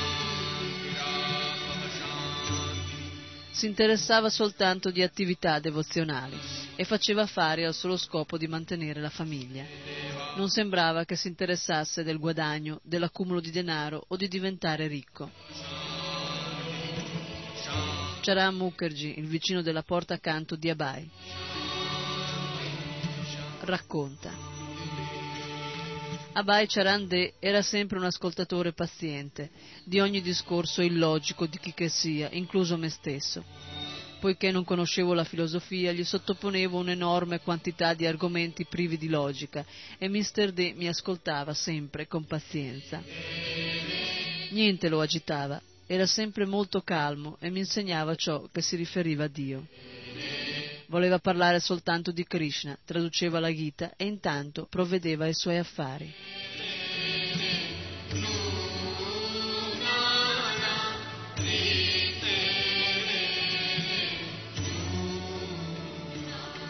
I vicini lo vedevano spesso seduto sul suo giaciglio nella stanza di fronte. Egli leggeva i libri del suo maestro spirituale e talvolta recitava a voce alta gli sloka sanscriti. Gli piaceva discutere di filosofia con chiunque andasse a trovarlo. Poiché per la maggior parte del tempo i suoi familiari restavano di sopra, Abai sedeva solo nella stanza del pianterreno, prospicente la strada, vestito in doti e curta e talvolta indossando soltanto un doti e un panciotto. Spesso era occupato a scrivere, mentre fuori dalla porta i suoi bambini giocavano con i bambini della famiglia Ganguli, che viveva nell'appartamento retrostante dello stesso fabbricato. I vicini vivevano apertamente in una forma di vicinato familiare indiviso e Abai parlava liberamente con gli altri vicini, ma di filosofia Vaishnava e raramente di affari.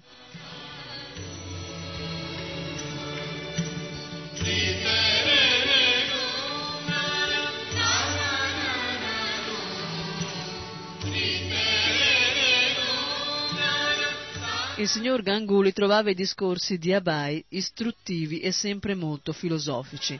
Abai era assorto nella filosofia della coscienza di Krishna e anche nelle sue brevi conversazioni si riferiva a Sri Krishna e alla descrizione della Bhagavad Gita di Sri Krishna come base sia del mondo materiale che del mondo spirituale. Mentre lavorava nel suo laboratorio o riceveva la consegna di bottiglie vuote dal mercante di bottiglie o uscendo a vendere le sue medicine parlava di Dio o pensava a Dio.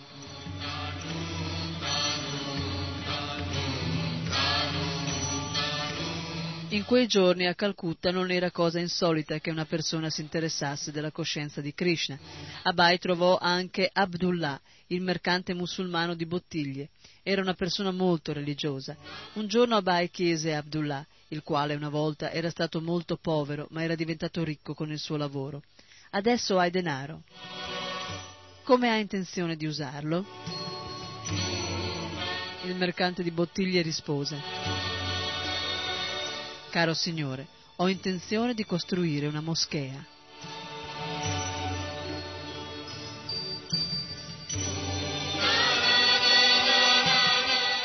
Nel frattempo la guerra della Godiamati infuriava. Entrambe le fazioni avevano motivazioni pericolose e stavano deviando dalle istruzioni del maestro spirituale. Il solo atto di cercare di stabilire il possesso delle proprietà con azioni legali significava che i confratelli stavano disobbedendo al desiderio espresso dal loro maestro spirituale, secondo quanto egli aveva affermato nelle sue volontà. La contesa si protraeva anno dopo anno, ma la disputa legale non li riuniva certamente né li purificava. Una corte si espresse a favore di Ananta Vasudeva, ma la corte superiore concesse due terzi delle proprietà del Mata a Kunjaviari e un terzo a Vasudeva. Eppure, benché Vasudeva avesse ottenuto una quantità inferiore di proprietà, ispirava un maggior numero di persone a seguirlo ed essi infatti sembrava che egli fosse più intento a ravvivare la predica della Godiamat. Quando però Vasudeva si allontanò dai principi del Sanyas, unendosi a una donna, i gruppi si frantumarono ulteriormente.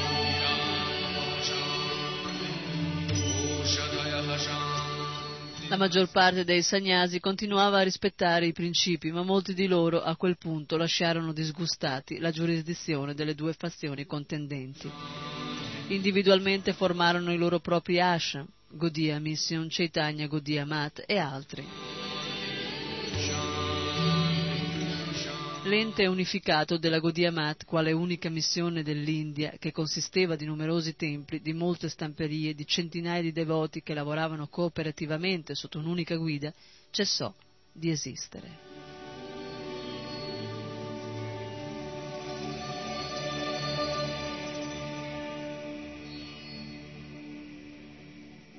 I confratelli continuarono a sostenere gli insegnamenti di Sri Chaitanya Mahaprabhu così come li avevano ricevuti da Srila Bhaktisiddhanta Sarasvati, ma poiché non intendevano lavorare insieme, persero la loro precedente potenza, basata sullo sforzo congiunto. L'illusione di poter essere i proprietari e il desiderio di prestigio avevano preso il posto dell'ordine del maestro spirituale e la missione di Srila Bhaktisiddhanta un movimento grande quanto il mondo per diffondere gli insegnamenti di Sri Chaitanya crollò.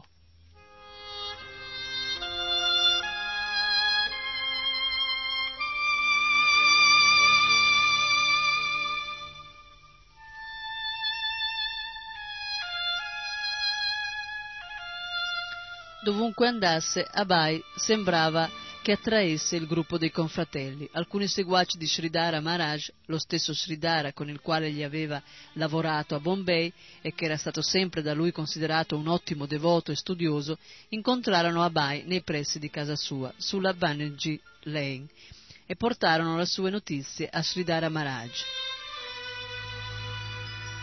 che allora viveva in un suo ashram a Mayapur.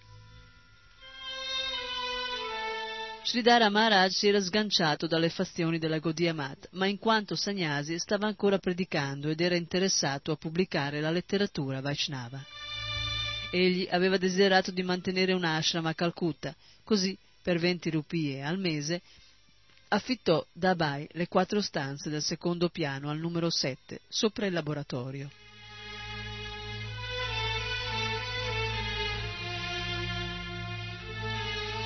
Il laboratorio chimico di Abai. Ora, tutte le volte che andavano a Calcutta, Sridhara Maharaj, Puri Maharaj e Bhaktisaranga Maharaj si fermavano là, sistemandosi in piccole stanze separate. Questo diventò un ashram regolare per sagnasi e brahmachari.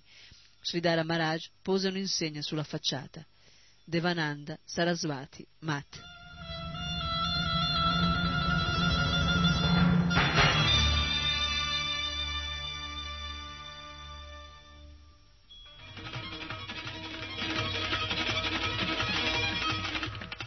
Il fatto di aver stabilito un mata a Mayapur con un ramo a Calcutta fu la risposta di Sridhara Maharaj alla scissione della Gaudiya Mata. Come altri sagnasi, egli aveva iniziato discepoli e predicato senza attendere la soluzione della lite con i suoi continui ricorsi e controricorsi. Abai era contento di incoraggiare Sridhara Maharaj e gli altri, ed essi si unirono a lui nel suo piccolo ashram. Qui Abai e Sridhara Maharaj con i suoi seguaci potevano restare lontani dalle fazioni contendenti e continuare insieme a pianificare la diffusione della coscienza di Krishna.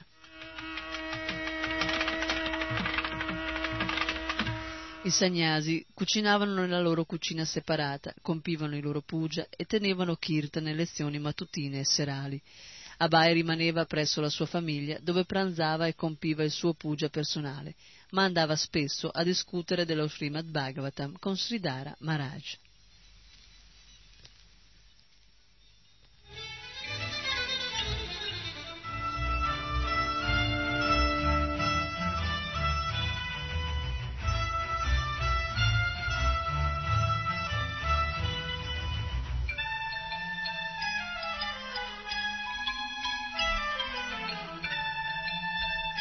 Dal suo terrazzo Abai poteva vedere la guglia della torre dell'edificio del suo maestro spirituale, la Godia Mat di Bagbazar, la cui proprietà ora era contesa dalle fazioni truffatrici. Abai accompagnava spesso Sridhara Maharaj e i suoi assistenti ai programmi di predica dove suonava la mridanga. Quando Sridhara Maharaj era ammalato, Abai guidava gli altri devoti negli impegni di predica, compiendo kirtan, suonando mridanga e dando lezioni sullo Srimad Bhagavatam.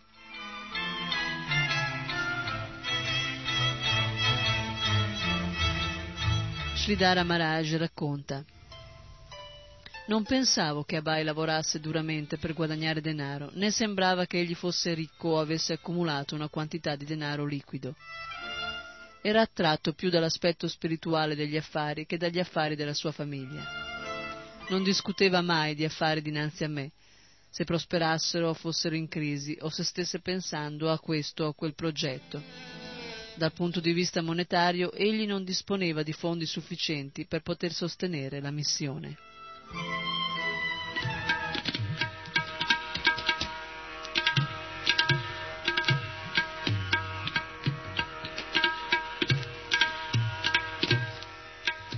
Abai cominciò a pensare seriamente alla possibilità di scrivere letteratura Vaishnava. Il suo maestro spirituale era sembrato molto compiaciuto e aveva detto all'editore di The Harmonized: Tutto ciò che egli scrive, pubblicalo. Gli utili ricavati dal suo giro d'affari, se in qualche modo egli li avesse ampliati, potevano essere usati per stampare libri in inglese, secondo le parole del suo maestro spirituale, che aveva detto Se potrai disporre di denaro, stampa libri. Certamente la Godia Mat non si stava interessando di questo aspetto. Kunjaviari aveva venduto le macchine stampatrici di Bhaktisiddhanta per far fronte alle sue spese legali. No, Abai doveva continuare per conto suo, mantenendo i suoi affari e simultaneamente cercando di scrivere e di pubblicare. Questa inoltre era anche l'istruzione di Srila Bhaktisiddhanta. È meglio che egli viva fuori dalla tua compagnia. Al momento opportuno egli stesso farà tutto ciò che è necessario.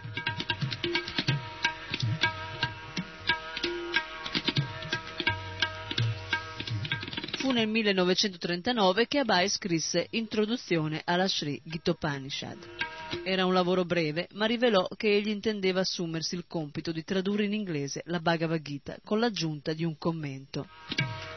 Naturalmente esistevano già molti commenti in lingua inglese, questi però erano stati scritti da impersonalisti o da altri che non avevano espresso lo spirito originale della Bhagavad Gita lo stato d'animo che Arjuna aveva sul campo di battaglia di Kurukshetra mentre ascoltava direttamente da Krishna la Bhagavad Gita. Abai sapeva invece che avrebbe potuto presentare quest'opera nel modo appropriato, scrivendo un commento in lingua inglese che si basasse sugli insegnamenti di Sri Chaitanya e dei suoi discepoli nella linea di maestri.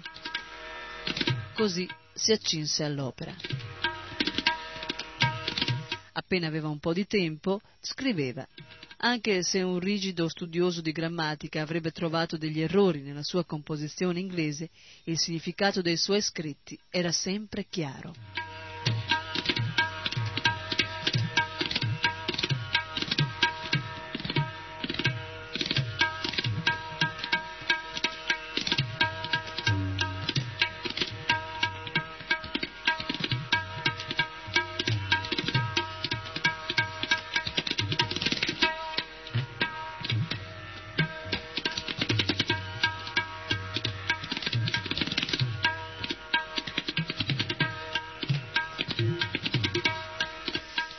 Nella sua introduzione Abai rifletteva sul tempo in cui, come giovane studente, si era applicato alla lettura di Vidyaratna, la gemma dell'educazione. L'argomento della lettura era che Dio non esiste né poteva esistere. Se Dio fosse esistito sarebbe certamente apparso sulla terra per dirimere tutte le rivalità religiose, ma poiché Dio non aveva costretto l'uomo a far ciò, noi avremmo dovuto bandire dalla nostra mente tutti i pensieri relativi alla sua esistenza. L'uditorio, Abae spiegava, costituito di un gran numero di ragazzi, non fece ricerche approfondite sull'argomento della lezione. Eppure, i ragazzi in maggioranza, colpiti da tali argomenti, avevano portato altezosamente con sé tali idee di empietà ed erano diventati agnostici in famiglia.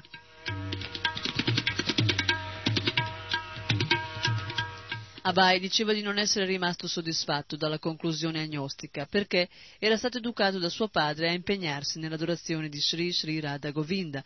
Tuttavia, come risultato delle lezioni sul Vidya Ratna, avevo sperimentato alcuni conflitti mentali tra l'agnosticismo e l'esistenza di Dio.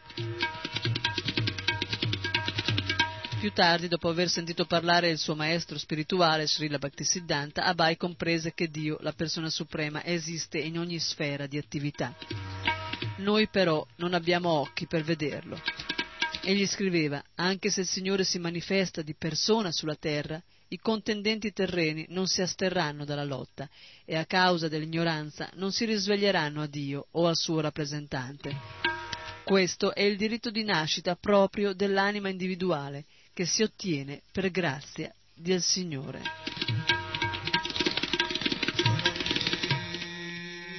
रविपालयन्तम्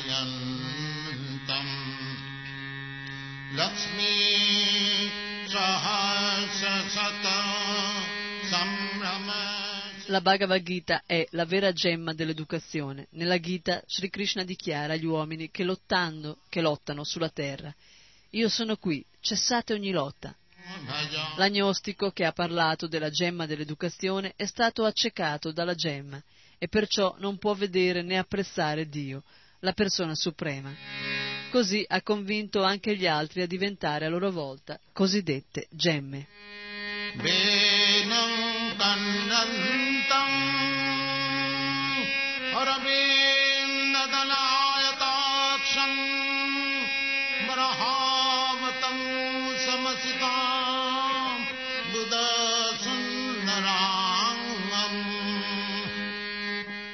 Seguendo il suo maestro spirituale, Abai manifestò uno spirito combattivo adatto ad affrontare tutti gli oppositori del puro teismo. Per adempiere l'ordine del suo maestro spirituale gli aveva dato di trasformarsi in un predicatore in lingua inglese, Abai non si limitava a fare presentazioni dotte e neutrali. Era volenteroso e pronto a lottare contro agnostici moderni e contro il vecchio tradizionale nemico del Vaishnavismo, l'impersonalismo Mayavada. Maraha.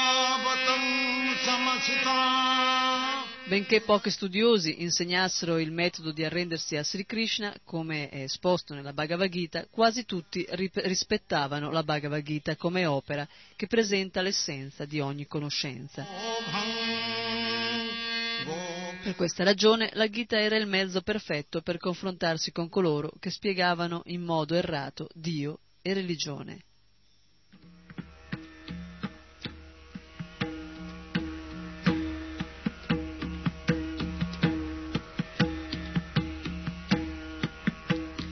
La Gita era una sfida agli agnostici, agli adepti della deificazione, agli antropoformisti, agli impersonalisti, agli enoteisti, ai panteisti e ai monisti assoluti.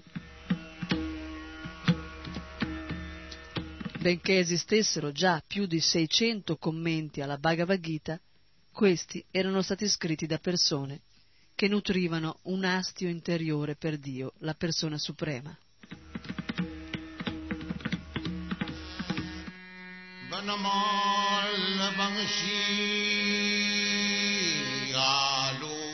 Ed erano quindi imperfetti.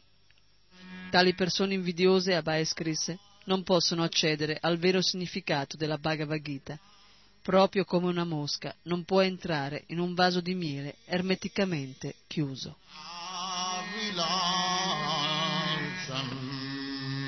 Avilasam, Abai definiva la cultura indiana un oceano pressoché invalicabile per la profondità di pensiero e per l'apparente mescolanza di conclusioni. Ma in questo libro Abai dichiarò Io dimostrerò che Krishna è Dio, la persona suprema e assoluta, riferendomi alle accessibili testimonianze delle scritture che sono la storia registrata della cultura e del pensiero indiano. Ratnam,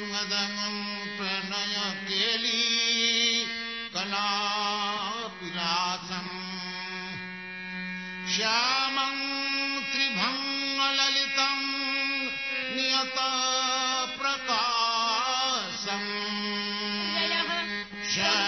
भवनो भत्ता प्रभव प्रभुरीश्वरः।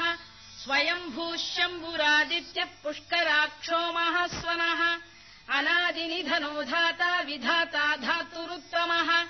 अप्रमेयो ऋषिकेश पद्मनाभोमरप्रभुः विश्वकर्मा मनुस्त्वष्टा स्थविष्ठस्थविरो ध्रुवः अग्राह्यः शाश्वतः कृष्णो लोहिताक्षप्रदर्दनः I sagnasi che risiedevano al numero 7 di Banerjee Lane erano colpiti dalla portata del pensiero e delle intenzioni di Abai. पतिः Poiché era tradizione concedere un titolo a un Vaishnava, particolarmente degno sulla base delle sue attività e qualità, Bhakti Saranga Goswami voleva conferire ad Abai il titolo di Bhaktisiddhanta.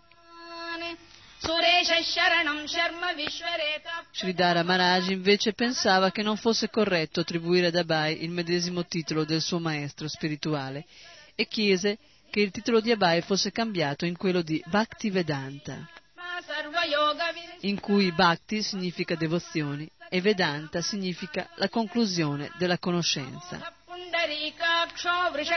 Abai era pieno di gratitudine. Il titolo univa la devozione e la religione con la dottrina della più rigorosa filosofia trasmessa dagli studiosi seguaci di Sri Chaitanya.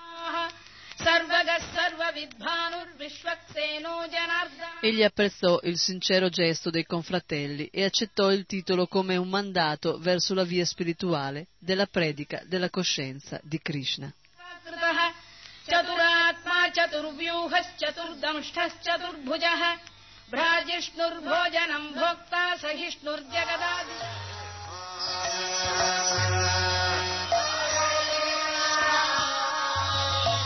Abai viveva assiduamente in compagnia di Sridhara Maharaj, benché quest'ultimo fosse per ammissione più uno studioso, non troppo incline quindi a predicare all'esterno. In molte occasioni Abai aveva cercato di convincere Sridhara Maharaj a uscire con lui e ad accusare Gandhi e Nehru di non seguire i principi della Bhagavad Gita.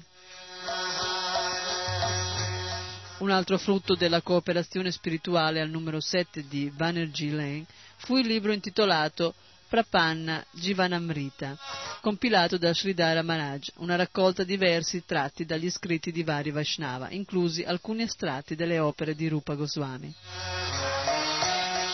Furono suddivisi in sei capitoli secondo le sei divisioni della sottomissione.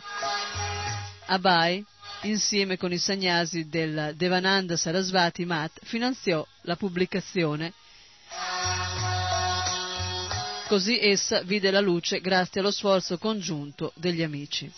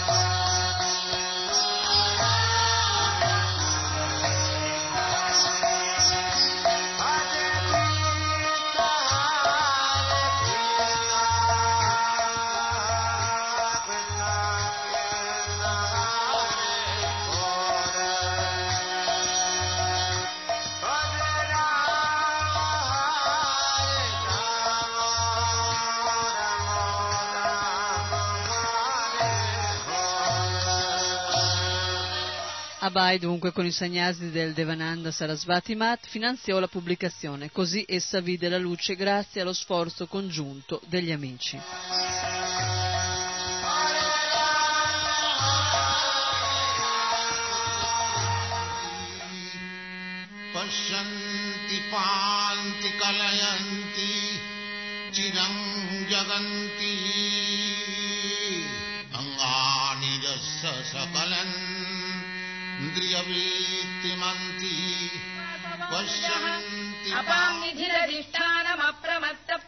स्थितः। स्कन्दस्कन्दधरो धुर्यो वरदो वायुवाहनः। वासुदेवो बृहद्भानुराजिदेवः पुरन्दरः अशोकस्तारणस्तारः शूरः शौरिर्जनेश्वरः अनुकूलश्चतावर्त पद्मी पद्मनि भिक्तायन्तु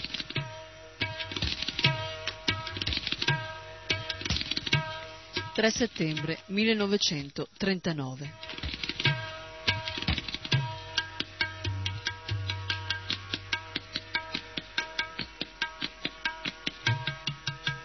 Lord Lionel Gove, viceré dell'India, annunciò che l'India era entrata in guerra con la Germania. Così l'Inghilterra aveva trascinato l'India nella guerra, senza consultare gli indiani benché, essendo incline all'indipendenza, l'India naturalmente si risentisse, per tale dimostrazione di controllo da parte dello straniero, i sentimenti riguardo alla guerra erano misti.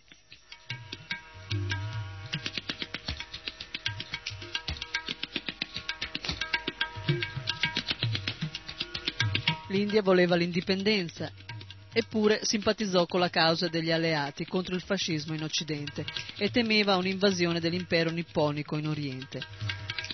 Perché detesti gli inglesi con tanta veemenza? chiese uno scrittore a uno studente di New Delhi, un esponente tipico di quei giorni. Vorresti forse che il Giappone invadesse e conquistasse l'India? No, rispose lo studente, ma noi indiani preghiamo che Dio possa dare agli inglesi forza sufficiente per restare in piedi sotto le raffiche che si meritano.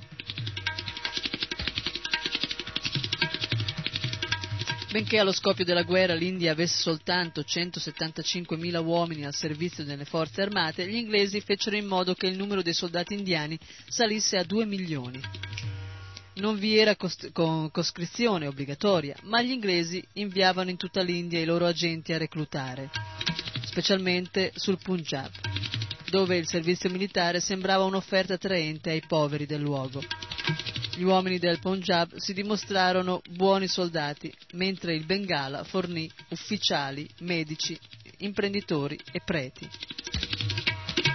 I soldati indiani furono dislocati verso i campi di battaglia in Egitto, in Iraq, in Siria, in Persia, in Malacca, in Birmania e nell'Assam. Mentre gli inglesi stavano cercando di mobilitare gli indiani per la guerra, il movimento nazionalista indiano, che si era battuto con alterne vicende per più di vent'anni, diventò molto attivo. I membri del Congress Party rifiutarono di cooperare allo sforzo bellico e chiesero garanzie per l'indipendenza per l'India. Alcuni pensavano che avendo gli inglesi le mani legate con la Germania, il tempo era maturo per ribellarsi per ottenere l'indipendenza con la forza. La posizione di Gandhi era stata quella di un pacifismo incondizionato, tanto che egli si era opposto all'idea che gli indiani prendessero le armi, sia pure per difendere l'India ma dal 1942 egli era diventato più ostile e aveva ridotto la sua politica contro gli inglesi a un semplice, inequivocabile India libera. Migliaia di indiani risposero cantando slogan nelle strade e anche strappando le linee ferroviarie. Il vecchio militante compagno di scuola di Abai, Subhash Chandra Bose, lottò a modo suo contro gli inglesi, avvicinò Hitler in Germania e lo convinse a concordare che i soldati indiani, fatti prigionieri dai tedeschi, fossero restituiti a Bose, che li avrebbe tenuti nel suo esercito nazionalista. Con il suo esercito Bose progettava di tornare in India e di cacciare gli inglesi dal suolo indiano. Tuttavia, non soddisfatto del risultato in Germania, Bose fece un simile accordo con Tojo in Giappone e presto migliaia di Gurkha e di Sikh, i migliori soldati dell'esercito indiano, abbandonarono l'esercito britannico e si unirono ai soldati liberi di Bose a Singapore. Bose cominciò a preparare il suo esercito per invadere l'India dal nord. Allora, nel 1943, gli inglesi scoprirono che i giapponesi, che avevano già preso la Birmania, erano alle porte dell'India e si stavano avvicinando al Bengala. Con la loro tattica nota come politica del rifiuto, gli inglesi affondarono molte navi che trasportavano cibo e distrussero una gran quantità del raccolto di riso temendo che cadesse nelle mani del nemico. Questo fatto ridusse alla fame gli indiani del luogo e li privò delle navi necessarie per il commercio.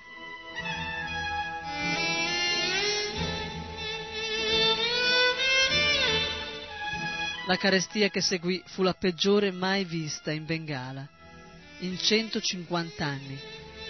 Il governo sospese ogni controllo sul prezzo del cibo e coloro che non avevano la possibilità di comprare a prezzi astronomici morivano sulle strade di Calcutta.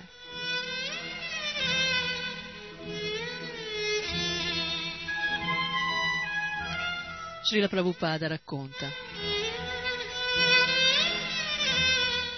Io ne ebbi esperienza, il governo creò una carestia artificiale la guerra continuava e la tattica di Churchill consisteva nel tenere gli uomini nella scarsità per farli diventare volontariamente soldati.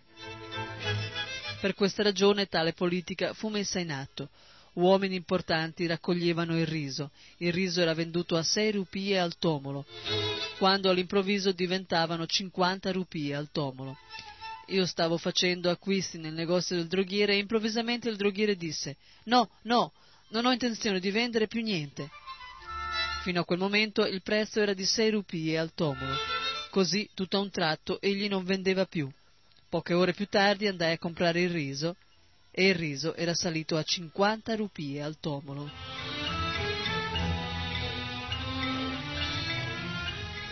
Gli agenti governativi incaricati cominciarono ad acquistare il riso e gli altri prodotti che erano di prima necessità e si potevano offrire qualsiasi prezzo perché la circolazione monetaria era nelle loro mani e si potevano stampare moneta di carta, centinaia di dollari e pagare.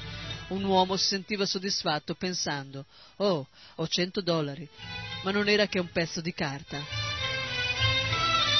Questa era la politica, non hai denaro, allora non hai riso. Così si apriva un'altra via. Si diventa, si diventa soldato. Sì, diventa soldato. Avrai molto denaro. A causa della povertà la gente lo faceva, io l'ho visto. Non c'era riso al mercato e la gente era affamata. Stavano morendo. Abai fece in modo di comprare una quantità sufficiente di cibo che permettesse alla sua famiglia di sopravvivere, ma vide che i mendicanti aumentavano a centinaia, mese dopo mese, vide i sentieri e gli spazi aperti congestionati dai mendicanti che cuocevano il loro cibo su stufe improvvisate e dormivano all'aperto sotto gli alberi.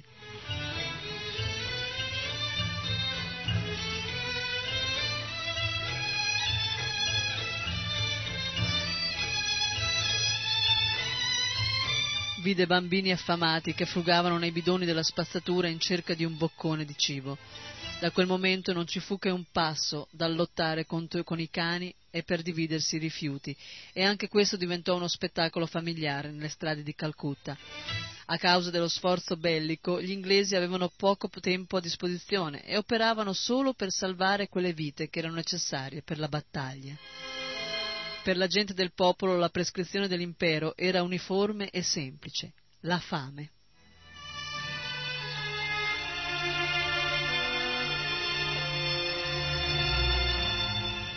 Srila Prabhupada racconta. Un gentleman americano era presente a quel tempo. La gente è affamata fino a questo punto, egli osservò. Nel nostro paese ci sarebbe stata una rivoluzione. Sì, ma la popolazione dell'India è così allenata che nonostante la carestia artificiale sia soggetta a morire, ma non commette furti o non ruba la proprietà degli altri. La gente sta morendo eppure pensa, va bene, l'ha mandata Dio. Questo era il principio fondamentale della civiltà vedica.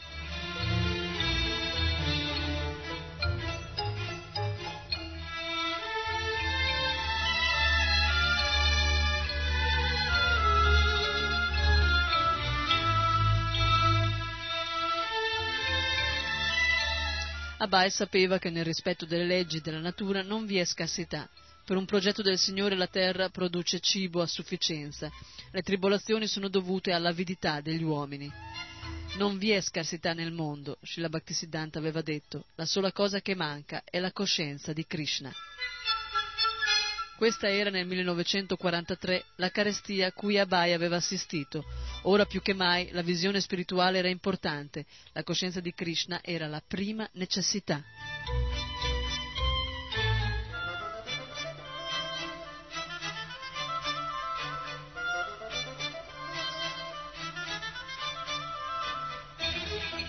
In quale altro modo un uomo avrebbe potuto essere allontanato dalla sua demoniaca inclinazione che lo spinge a diventare avido, ad ammassare, a fare la guerra e a creare miserie per milioni di persone?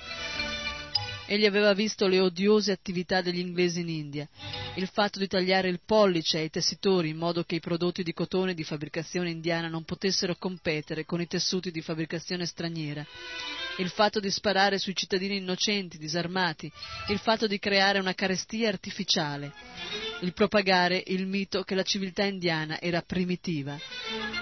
Eppure egli era convinto che un governo indipendente indiano non sarebbe stato necessariamente un miglioramento. A meno che la guida fosse cosciente di Krishna, e né Gandhi e né Subhash Chandra Bose lo erano, il governo non sarebbe stato in grado di fornire soluzioni reali, ma soltanto misure temporanee, senza obbedire alle leggi di Dio, secondo ciò che le scritture e i saggi affermavano, i governi avrebbero soltanto aumentato le sofferenze umane.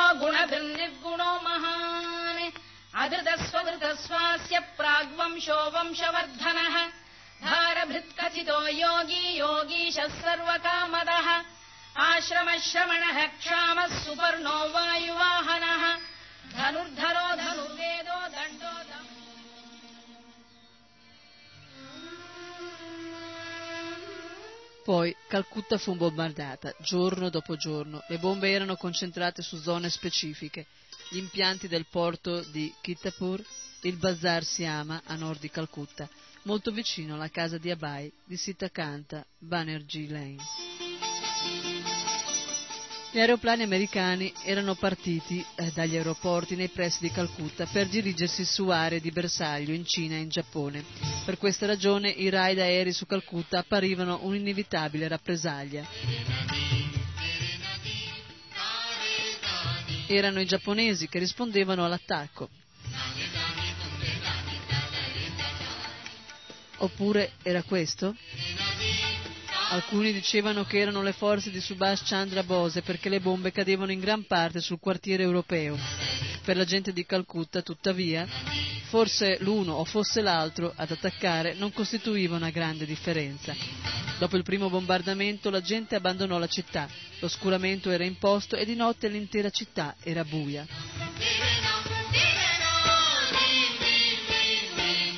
Srila Prabhupada racconta che l'intera Calcutta si svuotò Forse solo io e pochi altri rimanemmo. Mandai i miei figli a Navadvipa, naturalmente mia figlia era sposata.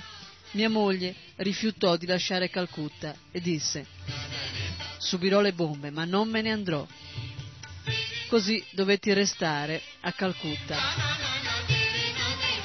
Ho assistito ai bombardamenti di Calcutta tutte le notti Stavo sempre cenando quando la sirena suonava. Nella nostra casa era stata organizzata una stanza come rifugio. Poiché ero affamato, prima finivo di mangiare, poi mi ritiravo nella stanza e il bombardamento aveva inizio.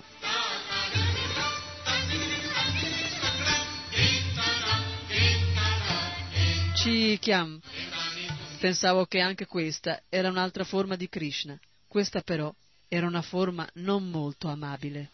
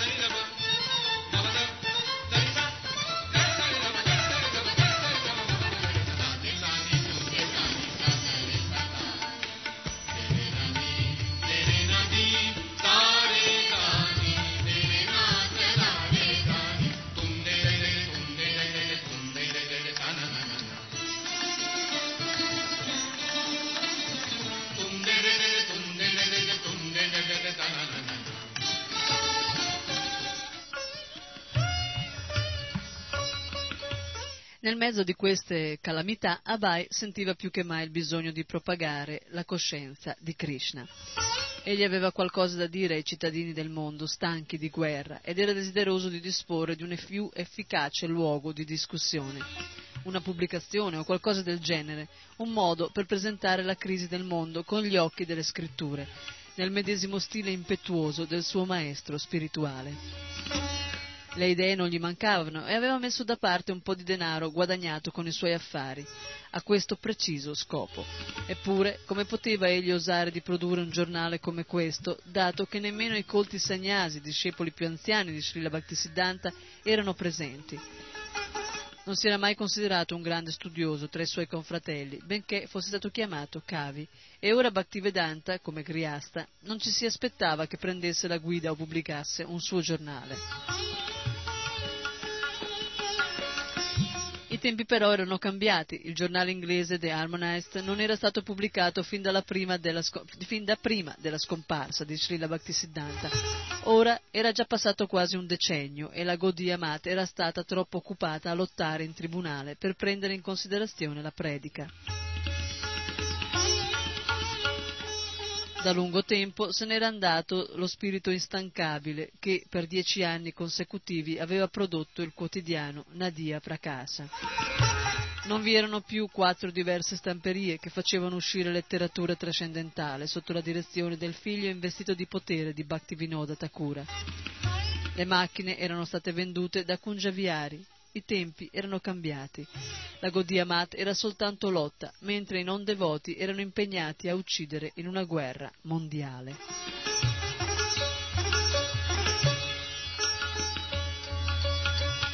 Dalla sua stanza, sulla facciata al numero 6 di Sitakanta Manerjee, Abai concepiva, scriveva, redigeva e batteva macchina il manoscritto di un giornale. Disegnò il logo che attraversava la sommità delle pagine Nell'angolo a sinistra in alto era rappresentato Sri Chaitanya, splendente di raggi di luce, simili a quelli del sole. A destra e in basso, nell'oscurità, era rappresentata la folla che si muoveva brancolando per ricevere la luce di Sri Chaitanya. E tra Sri Chaitanya e la folla si dispiegava come una bandiera il titolo Back to Godit.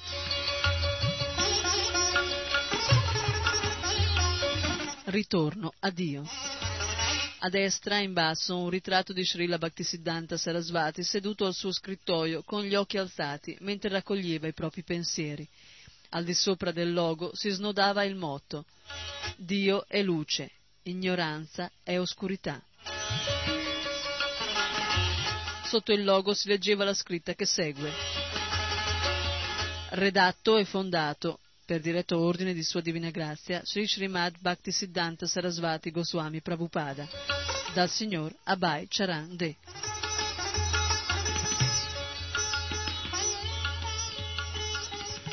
In connessione con i suoi affari, Abai aveva già avuto qualche esperienza di stampa e dopo aver completato il manoscritto lo aveva portato alla Sarasvati Press, i principali stampatori del Bengala. Aveva anche assunto un agente, Teacher Spike Company, un prestigioso venditore di libri di Calcutta, egli si assunse la responsabilità della distribuzione del giornale nei depositi di libri e nelle librerie, compreso lo sbocco in alcuni paesi stranieri. Quando tuttavia egli andò per acquistare la carta, si scontrò con le restrizioni governative. A causa della guerra e delle conseguenti penurie di carta, essi volevano mettere alla prova i suoi scritti in termini di esigenza nazionale. In questo periodo di crisi mondiale, ben difficilmente un giornale religioso, apparentemente e appartenente a un cittadino ordinario, avrebbe ottenuto la priorità. La richiesta di Abai per ottenere la carta fu rifiutata con noncuranza, ma Abai persistette. Egli si appellò al fatto che usare la carta per stampare gli insegnamenti di Dio, la persona suprema, non era uno spreco e non era inopportuno nell'atmosfera agitata del momento. Infine ottenne il permesso per stampare la prima edizione del Back to God, una pubblicazione di 44 pagine.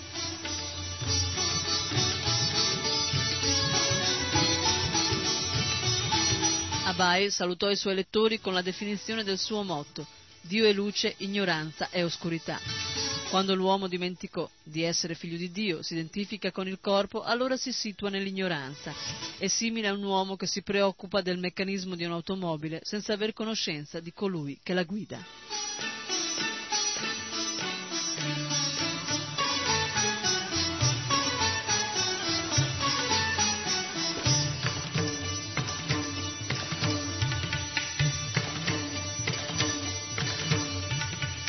E anche oggi termina qui il nostro tempo dedicato alla Srila Prabhupada Lilamrita, parte prima, il capitolo intitolato La guerra.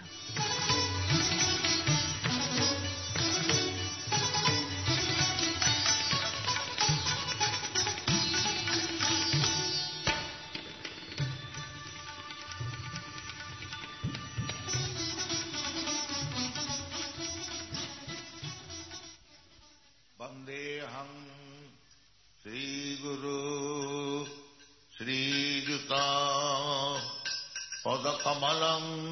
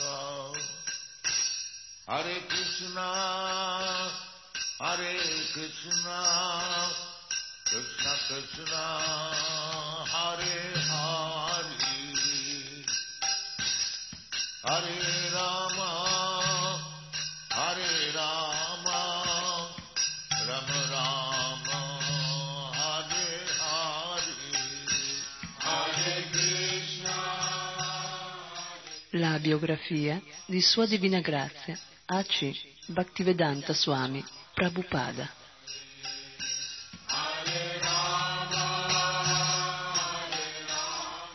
fondatore acharya della Associazione Internazionale per la Coscienza di Krishna.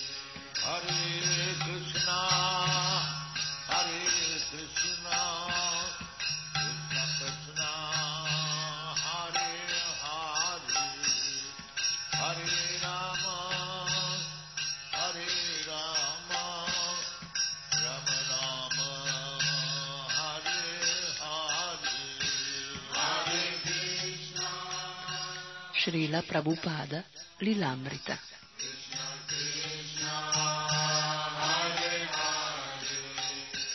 Di Sadvarupa Dasa Goswami